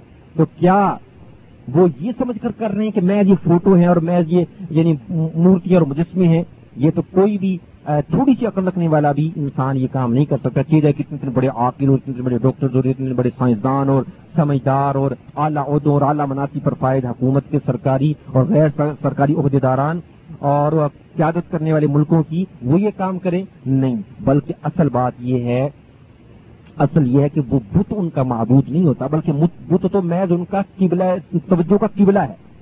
جی ہاں اصل بت نہیں، اصل مورتی نہیں، بلکہ جس کی مورتی اور جس کا مجسمہ ہے وہ غائب شخصیت۔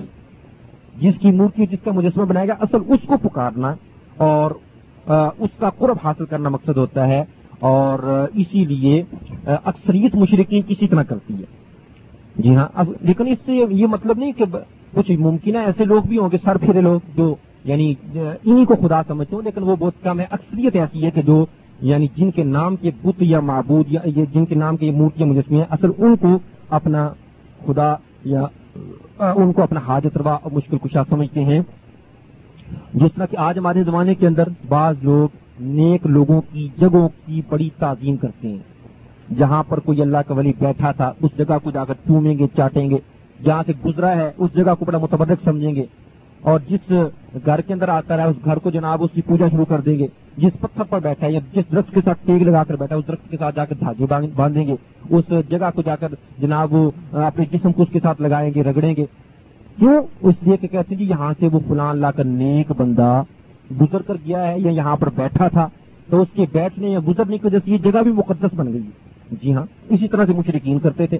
نبی کریم علیہ السلام کے زمانے میں کہ انہوں نے نبیوں اور اولیاء اور فرشتوں اور جنات کی تصویریں اور مورتیاں بنائی ہوئی تھیں اور جناب وہ ان کے سامنے جا کر جھکتے اور عقیدہ یہ رکھتے کہ جب اب ان کے سامنے جھکتے ہیں تو جن کی یہ مورتیاں، وہ شخصیات اور مقدس ہوتی ہیں، وہ ہمارا، ہماری بات سنتی ہیں اور ہمارا کام کرا دیتی ہیں اور وہ اللہ کے مقرب ہیں اور قیامت کے دن وہ ہماری سفارش کریں گے اور خود کہتے تھے ان مانا ابود ہوں لیو اللہ ذلفا ہم تو ان کی پوجا اس لیے کرتے تاکہ ہم کو اللہ کے قریب کر دیں۔ ہم اس لیے ان کی پوجا کرتے ہیں تاکہ ہم کو اللہ کے قریب کر دیں۔ تو وہ یہ نہیں سمجھتے تھے، میں لکڑی کی مورتیاں اور مجسمے بس یہی رزق دیتے ہیں کہ یہ سب کچھ کرتے ہیں، یہ خدا نہیں۔ یہ تو قرآن اس کو جتلاتا ہے۔ جی ہاں یہ وہ یہ نہیں کرتے تھے، بلکہ جس کے نام کی وہ مورتیاں مجسمی ہیں، جس کے نام کی وہ مورتیاں اور مجسمے ہیں، ان کو اصل پکارنا مقصد تھا۔ پھر بھائیوں، پہلے زمانے کے جو مشرقین تھے، وہ بھی قبروں کی پوجا کرتے تھے۔ جس طرح وہ بتوں کے پجاری تھے، اسی طرح وہ قبروں کی پوجا، قبروں کی پرستش بھی کرتے تھے۔ فرق یہ ہے ان کے اور آج کے بعض جاہل لوگوں میں کہ وہ جو مشرقین تھے، وہ قبروں کے ساتھ ساتھ بتوں کو بھی پوچھتے تھے۔ جی ہاں وہ اپنے اولیاء، انبیاء شہادا نیک لوگوں کی مورتیاں بناتے تھے۔ کس سے؟ پتھر سے یا لکڑی سے۔ یا لوہے سے یا سونے چاندی سے یا پیتل وغیرہ سے۔ لیکن آج کے زمانے کے جو قبروں کی پوجا کرنے والے بعض لوگ ہیں، وہ اپنے اولیاء کی اور نیک لوگوں کی مورتیاں پتھر سے تو نہیں بناتے۔ جی ہاں ان کے مجسمے لکڑی وغیرہ سے تو نہیں بناتے، لیکن زمانہ ترقی کر گیا ہے۔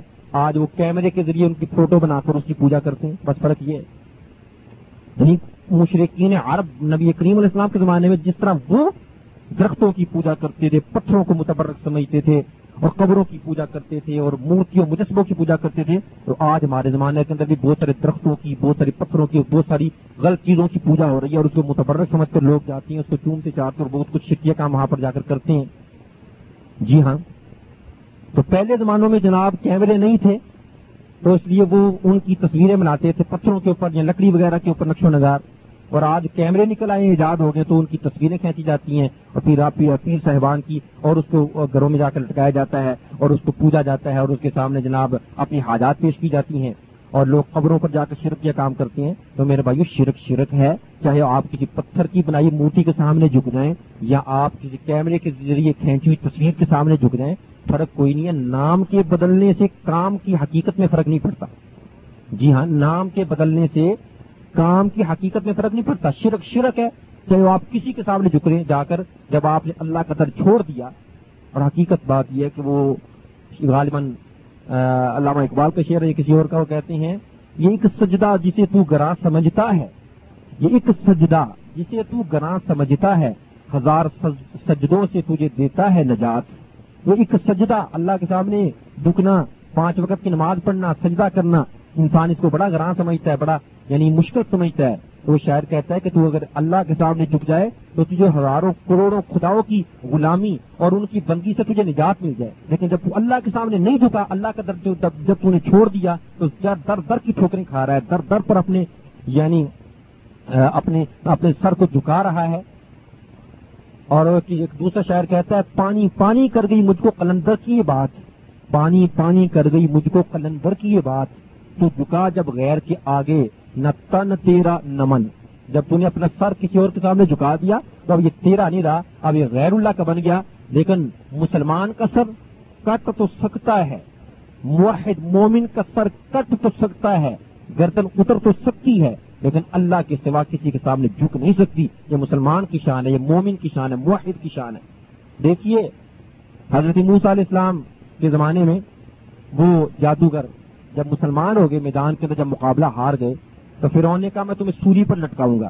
تو وہ جادوگر جو دن کے شروع میں جادوگر تھے، لالچ کے لیے آئے تھے کہ فرعون کا قرب میں حاصل ہوگا، انعام ملے گا۔ لیکن دن کے آخری حصے میں جب وہ مومن بن چکے تو وہ کہتے جو تو فق دما انتقاد جو تو کرنا چاہتا ہے، کر لے۔ تو زیادہ سے زیادہ کیا کرے گا؟ ہماری جان لے لے۔ اور وہ بھی تیرے ہاتھ میں وہ اللہ کے ہاتھ میں۔ ہماری زندگی کو ختم کر دے گا۔ ہمیں تو جنت نظر آ رہی ہے۔ دن کے شروع میں جادوگر لالچی تھے۔ لیکن دن کے آخر میں شہادت کا مقام پا کر جنت میں پہنچ چکے تھے۔ تو یہ ہے میرے بھائیو توحید۔ جب سمجھ میں آ جائے تو پھر فرعون بھی ہو۔ وقت کا ظالم ڈکٹیٹر فرعون اپنے آپ کو خدا کے لانے والا بھی ہو۔ تو اس کے سامنے بھی گردن نہیں جھکتی، بلکہ جب توحید سمجھ میں آ جائے تو گردن کٹ سکتی ہے۔ اللہ کے علاوہ کسی اور کے سامنے جھک نہیں سکتی۔ یہ ہمیں قرآن نے تعلیم دی ہے، یہ ہمیں اسلام نے تعلیم دی ہے۔ اور پھر میرے بھائیوں یہاں پر علماء کرام نے ایک بہت بڑی قیمتی سونے کے پانی سے لکھنے کے قابل ایک بہت بڑی قیمتی اور بڑی حکمت کی بات یہاں پر ذکر کی ہے اور وہ یہ ہے کہ انسانی عقل مورتیوں، مجسموں اور بتوں کی بنسبت انسان، وہ انسان کہ جو اللہ کی عبادت کرتا رہا اور جو نیک انسان تھا، اس کی پوجا کی طرف انسانی عقل، بتوں، مورتیوں اور مجسموں کی بنسبت زیادہ مائل ہوتی ہے۔ آخر انسان ہے، اس کو اللہ نے عقل کی نعمت سے نوازا ہے۔ کچھ نہ کچھ تو انسان سوچتا ہی ہے نا۔ پتھر اور لکڑی، سونے چاندی یا مٹی یا کسی اور چیز کے یا کسی اور دھات کے بنے ہوئے بت، مورتیاں، مجسمے یا فوٹو یا تصویریں ان کی طرف انسان کی عقل اتنی جلدی نہیں جاتی کہ یہ بھی کچھ کر سکتے ہیں، نفع نقصان سے وہ سمجھتا کہ یہ جمادات ہیں، نباتات ہیں، اور یہ تو بے جان چیزیں ہیں، نہ دیکھ سکتے ہیں، نہ سن سکتے ہیں، نہ چل سکتے ہیں، نہ پھر سکتے ہیں، نہ ان کے نہ روح ہے، کچھ بھی نہیں ہے۔ ان کی طرف شرک کا دھیان اتنا زیادہ نہیں جاتا کہ جتنا زیادہ دھیان شرک کا اور غیر اللہ کو پوجنے کا انسان کی طرف جاتا ہے، اور اس کی قبر کی طرف جاتا ہے کہ جو اللہ کا نیک بندہ تھا کہ انسانی عقل سوچتی ہے کہ یہ تو اللہ کے نیک بندے تھے یا اولیاء تھے اور اللہ کی بڑی عبادت کرتے تھے، دیکھتے تھے، سنتے تھے، چلتے تھے، پھرتے تھے، کھاتے تھے، ان میں زندگی تھی اور انہوں نے بڑی محنتیں کی ہیں ریاض کی ہیں، اللہ کے بڑے مقرر تھے۔ لہذا وہاں پر انسان شرک میں زیادہ گرفتار ہوتا ہے بنسبت بتوں۔ اور اسی لیے آپ دیکھیں، آج بہت ساری لوگوں کی اکثریت ایسی ہے جو قبروں پر جا کر اتنا روتے ہیں، اولیاء کی قبروں پر جا کر یا درباروں، مزاروں، درگاہوں پر جا کر اتنے خوشو خزو کے ساتھ جاتی ہیں اور وہاں پر جا کر اتنا روتی ہیں، یہ گڑاتی ہیں، اتنی آجزی اور انتظاری کا اظہار کرتی ہیں اور اتنا گڑ گڑا کر رو کر وہاں پر دعائیں کرتے ہیں اور ان سے مانگتی ہیں قبر والوں سے، دربار اور مزار والے سے۔ اتنا گڑ گڑا کر مانگتے ہیں کہ میں کہتا ہوں کہ رب کی قسم کھا کر کہتا ہوں کہ مسجد میں بھی وہ اتنا گڑ گڑاتے نہیں ہیں، مسجد میں بھی اتنے خوشو خزو کے ساتھ وہ عبادت نہیں کرتے۔ مسجد میں بھی اتنے خوشو خدو کے ساتھ وہ قرآن نہیں پڑھتے کہ جتنا خوشو خدو کے ساتھ جتنا گڑ گڑا کر، جتنا آجزی اور انکساری کے ساتھ اور جتنا رو رو کر وہ قبر اور مزار اور دربار پر جا کر دعائیں مانگتے ہیں اور عبادت کرتے ہیں۔ شہری کے ٹائم اٹھ کر مسجد میں، اپنے گھر میں اللہ کو اتنی یعنی آجزی اور انکساری کے ساتھ نہیں پکارتے کہ شہری کے ٹائم جب اللہ سبحانہ و تعالیٰ یعنی پچھلے رات کے حصے میں جب اللہ سبحانہ و تعالیٰ عرش سے نزول فرما کر پہلے آسمان آسمان دنیا، جو دنیا کے سب سے قریب ہے، اس پر تشریف لاتے ہیں، جیسے اللہ کی شان کے لائق اور مناسب۔ اس وقت جب اللہ اتنے بندوں کے قریب ہوتے ہیں، اس وقت یہ بعض لوگ جو قبروں پر جاتے ہیں شرکیہ کام کرنے کے لیے، وہاں قبروں کی جو پوجا کرنے والے، اس وقت اللہ کی عبادت اتنے خوشو خزو کے ساتھ نہیں کرتے کہ جتنی قبروں پر جا کر کرتے ہیں۔ اور جو کچھ قبروں سے امید باندھتے، اللہ سے اتنی امید نہیں باندھتے۔ اور حقیقت بات یہ ہے کہ بعض لوگوں نے تو یہاں تک کہا ہے کہ اللہ کو پکارے تو مدد دیر سے آتی ہے اور ولی کو پکارے صاحب قبر کو پکارے اپنے پیر کو پکارے تو مدد فوراً پہنچتی ہے۔ بعض نے یہاں تک لکھا ہے، اللہ کی قسم کھا کہتا ہوں، میں نے اپنی آنکھوں سے پڑھا کتابوں میں لکھا ہے۔ بعض نے یہاں تک کہا کہ ہمیں جب بھی زندگی کے اندر مدد کی ضرورت پڑی تو ہم نے ہمیشہ یا غوث پاک مدد کا بغداد کی طرف منہ کر کے یا اللہ مدد ہماری زبان سے نکلا ہی نہیں کبھی۔ اور باقاعدہ بعض لوگوں نے تو اس بات کو لکھا ہے کہ اللہ کو پکاریں مدد کے لیے تو مدد دیر سے آتی ہے اور ولی کو پکاریں تو مدد فوراً آتی ہے، اس لیے اللہ کو پکارنے میں نقصان ہے، اللہ کو پکارنے میں خسارہ ہے، نعوذ باللہ، اور غیر اللہ کو پکارنے میں ہاں غیر اللہ کو پکارنے میں یہ فائدہ اور اسی لیے وہ اولیاء کرام کو راضی رکھنے کے لیے ان کی قبروں پر جا کر جانور ذبح کرتے ہیں اور ان کے نام کی گیارہویں دیتے ہیں اور جناب ان کے نام کی قسمیں کھاتے ہیں اور اور بھی بہت سارے کام کرتے ہیں ایسے کہ جن کی شریعت نے اجازت نہیں دی۔ علامہ شکری آلوسی رحمہ اللہ بہت بڑے حنفی عالم ہیں۔ وہ گزرے ہیں جناب، ان کی وفات ہوئی ہے ایک ہزار تین سو بیالیس ہجری میں۔ ایک ہزار، ابھی چودہ سو بائیس ہجری ہے۔ تو ایک ہزار تین سو بیالیس ہجری میں ان کی وفات ہوئی۔ وہ فرماتی ہیں وہ فرماتی ہیں کہ نیک آدمی کی قبر پر جا کر شرک انسان کے دماغ میں زیادہ اترتا ہے، بنسبت پتھروں کے اور بنسبت مورتی اور مجسموں کی شرک کے۔ کیونکہ جب انسان قبر پر جاتا ہے تو شیطان وسوسہ ڈالتا ہے۔ دربار مزار پر جب جاتا ہے شرک کرنے والا، قبر کا پوجے قبر کا پجاری، تو شیطان دلوں میں وسوسہ ڈالتا ہے کہتا دیکھو، یہ جو اللہ کے نیک بندے تھے، اللہ کی عبادت کرتے تھے، اللہ ان کی تالتا نہیں تھا اللہ کا ان کا بڑا مقام اور مرتبہ تھا جو ان کی قبروں پر آئے۔ اور جناب، وہ ناکام نہیں واپس لوٹتا اور ان کی برکت سے اللہ مصیبتیں دور کر دیتی ہیں، حاجتیں پوری کر دیتے ہیں اور یہ قیامت کے دن سفارش کریں گے اور تمہارے گناہ معاف کرائیں گے۔ اور جناب، اس طرح شیطان جو ہے، وہ دماغ کو پھرتا ہے کہ عقل انسان کی جو ہے، وہ اس کو قبول کرنے لگ جاتی ہے۔ ان کی عقل کہ جو غیر اللہ کا درد چھوڑ چکی ہیں، وہ اس کو زیادہ قبول کرتی ہیں خرافات کو۔ اور اسی لیے آپ دیکھیں پھر شیطان پھر آہستہ آہستہ انہیں اس طرف لاتا ہے، کہتا ہے کہ یہاں پر دعا کرو اور ان کو ان کا واسطہ وسیلہ دو اور یہاں پر تم جانور لا کر جبا کرو اور نظر نیاز دو، منتیں مانو اور یہاں پر جناب چراغ جلاؤ، چادریں چڑھاؤ اور یہاں کے جو ہے وہ چوکھٹ کو چومو، دروازوں کو چومو اور یہاں پر تم جھک کر آؤ اور قبر کے سامنے تم سجدہ کرو، یہ ساری چیزیں تمہیں اس سے یہ اللہ کا ولی قبر والا خوش ہوگا اور اللہ کا تمہاری درخواست پیش کر دے گا اور تمہارا کام کرا دے گا۔ اور پھر آگے کیا ہوتا ہے؟ مرحلہ مرحلہ ان کو شرک طرف لاتا ہے، شیطان۔ پھر آگے کہتا ہے کہ نہیں، اب تم انہی سے مانگو۔ اللہ سے مانگنے کی ضرورت نہیں، کیونکہ سارے اختیارات اللہ نے انہی کو دے دیے جو نہ کہ وہ انہی سے مانگتے ہیں، شفا مانگتے ہیں اپنی بیماری کی۔ جی ہاں لڑکا گم ہو گیا، بچہ گم ہو گیا، تو اس کو آ کر اسی سے، ولی سے، پیر سے آ کر طلب کرتے کہ ہمارا وہ گم شدہ چیز جو ہے، اس کو واپس کر دو۔ اور اگر جناب اولاد نہیں ہو رہی تو ان سے آ کر مانگتے ہیں کہ عورت آتی ہے، میں بانج ہوں، مجھے اولاد دے دو۔ وہ بیمار کہتا ہے، مجھے شفا دے دو۔ حتیٰ کہ یہاں تک کہ بعض آتے ہیں، کہتے ہیں جی میرا فلاں عورت کے ساتھ عشق ہو گیا ہے۔ آپ مجھے کامیابی سے نواز دیں کہ میں اس تک پہنچ سکوں اور نوز باللہ راستے میں جتنی رکاوٹیں، ساری رکاوٹیں دور کر دیجیے یہاں تک لوگ آتے ہیں۔ جی ہاں یہاں تک لوگ آتے ہیں اور آ کر اس قسم کی حاجات پیش کرتے ہیں۔ اور جب وہ آتا ہے قبر پر، انتہائی آجزی کے ساتھ، انکساری کے ساتھ اللہ رب العزت کے سامنے اتنی آجزی انکساری نہیں کہ جتنی اور اللہ کی قسم اگر اس نے تھوڑا سا یہ سوچا ہوتا کہ یہ تو انسان ہے۔ یہ جو فوت ہو گیا، جس کی یہ قبر ہے قبر والا تو انسان تھا۔ یہ فوت ہوا تھا، اسے کفن کے اندر اس کو کفن پہنا کر اس کا جنازہ پڑھ کے اسے ہم نے اپنے ہاتھوں سے دفن کیا تھا۔ تو کبھی اس کے دل میں اتنی عظمت اور اتنا جلال اور اتنی حیبت اور اتنی آجزی اور انتظار اس قبر والے کے بارے میں پیدا نہ ہوتی، اگر یہ سوچ لیتا، لیکن اس نے سوچا ہی نہیں۔ اور اس نے سوچا ہی نہیں، بلکہ اس نے اس کو خدا اللہ سبحان و تعالیٰ کے برابر کر دیا یا اللہ کے اختیارات سارے اس کے اندر تسلیم کر لیے اور اس لیے آپ دیکھیں کہ جب قبروں پر جاتے ہیں، قبروں کے اندر جناب اتنے لمبے چوڑے پردے لٹکے ہوئے اور وہاں پر اتنا رش اور خوشبوئیں آ رہی ہیں، لائٹیں کم کمیں چل رہی ہیں، بڑی بڑی عظیم و شان بلڈنگیں بنی ہوئی ہیں اور جناب وہاں پر زائرین، ان میں روب اور خشیت اور حیبت ہے، تو یہ ساری چیزیں دیکھ کر یہ ڈر جاتا ہے کہ یہ بھی کچھ کر سکتے ہیں۔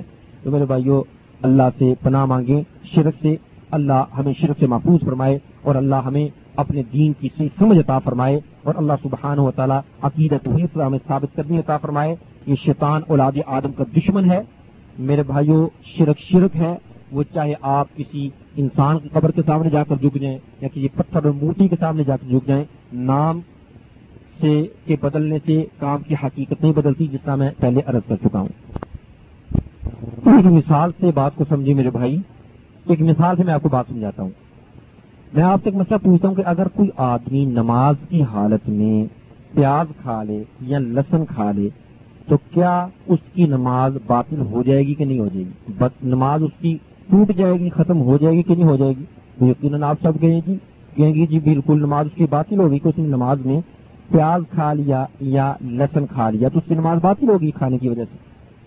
تو اسی طرح سے اگر کوئی نماز کی حالت میں دودھ پی لے یا مرغی کھا لے، یا دیسی گھی کھا لے، یا کوئی اور اچھی چیز کھا لے، تو اس کی نماز بھی باطل ہوگی کہ نہیں ہوگی؟ تو آپ سب کہیں گے جی بالکل ہوگی نماز باطل۔ تو میں کہوں جی آپ نے تو برابری کر دی پیاز اور لہسن میں اور مرغی اور دودھ میں، وہ جو پیاز اور لہسن ہے، اس کے اندر تو بدبو آتی ہے، جبکہ یہ دودھ اور یہ مرغی اس میں تو بدبو نہیں ہے۔ دیسی گھی کی تو اچھی خوشبو ہوتی ہے، آپ نے کیسے ان کے برابری کر دی؟ تو آپ کہیں گے، جناب، بات یہ ہے کہ نماز میں کھانا پینا ہر قسم کا آرام ہے، چاہے وہ آپ پیاز کھا لیں یا لہسن کھا لیں جن کی بدبو ہوتی ہے، یا آپ کی اچھی خوشبودار چیز کھا لیں، دودھ پی لیں یا مرغی کھا لیں یا آپ دیسی گھی کھا لیں، بہرحال کھایا تو آپ نے، ہے نا؟ وہ اچھی چیز کھائیں یا کوئی بری کھائیں، کھانے سے نماز باقی ہو جاتی ہے۔ تو اسی طرح سے ہم کہتے ہیں میرے بھائی، شرک کرنے سے اللہ ناراض ہوتے ہیں، چاہے وہ آپ شرک بت کو پوجنے کی شکل میں کریں یا قبر کو پوجنے کی شکل میں کریں، شرک شرک ہے، اس سے دین باطل ہو گیا اور انسان مشرق بن گیا، اس میں کوئی فرق نہیں، جس طرح اس میں کوئی فرق نہیں ہے کہ نماز میں پیاز کھا لو، لہسن کھا لو یا کوئی اور اچھی خوشبو والی چیز کھا لو، اسی طرح سے اس میں بھی کوئی فرق نہیں کہ آپ قبر کو پوج لو یا آپ کسی بت کو مورتی مجسمے کو پوج لو کوئی فرق نہیں، شرک شرک ہے۔ عبرت شرک کے ساتھ شریک کے ساتھ نہیں۔ شریک تو کئی قسم کے لوگوں نے بنائے ہوئے ہیں اللہ کے۔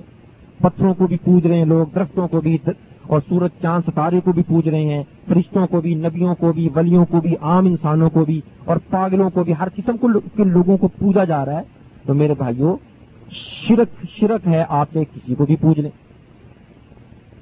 اور پھر ایک بات ہم یہ بھی کہتے ہیں کہ چلو ہم دو منٹ کے لیے اگر یہ بات مان بھی لیں تمہاری، اگر دو منٹ کے لیے بات مان بھی لیں کہ پہلے زمانے کے جو مشرق تھے وہ بتوں کی پوجا کرتے تھے اور آج کی اس امت کے لوگ بتوں کی پوجا نہیں کرتے بلکہ نبیوں، ولیوں اور شہیدوں اور نیک لوگوں سے مدد طلب کرتے ہیں اور ان کو، ان سے یعنی ان کو پکارتی ہیں۔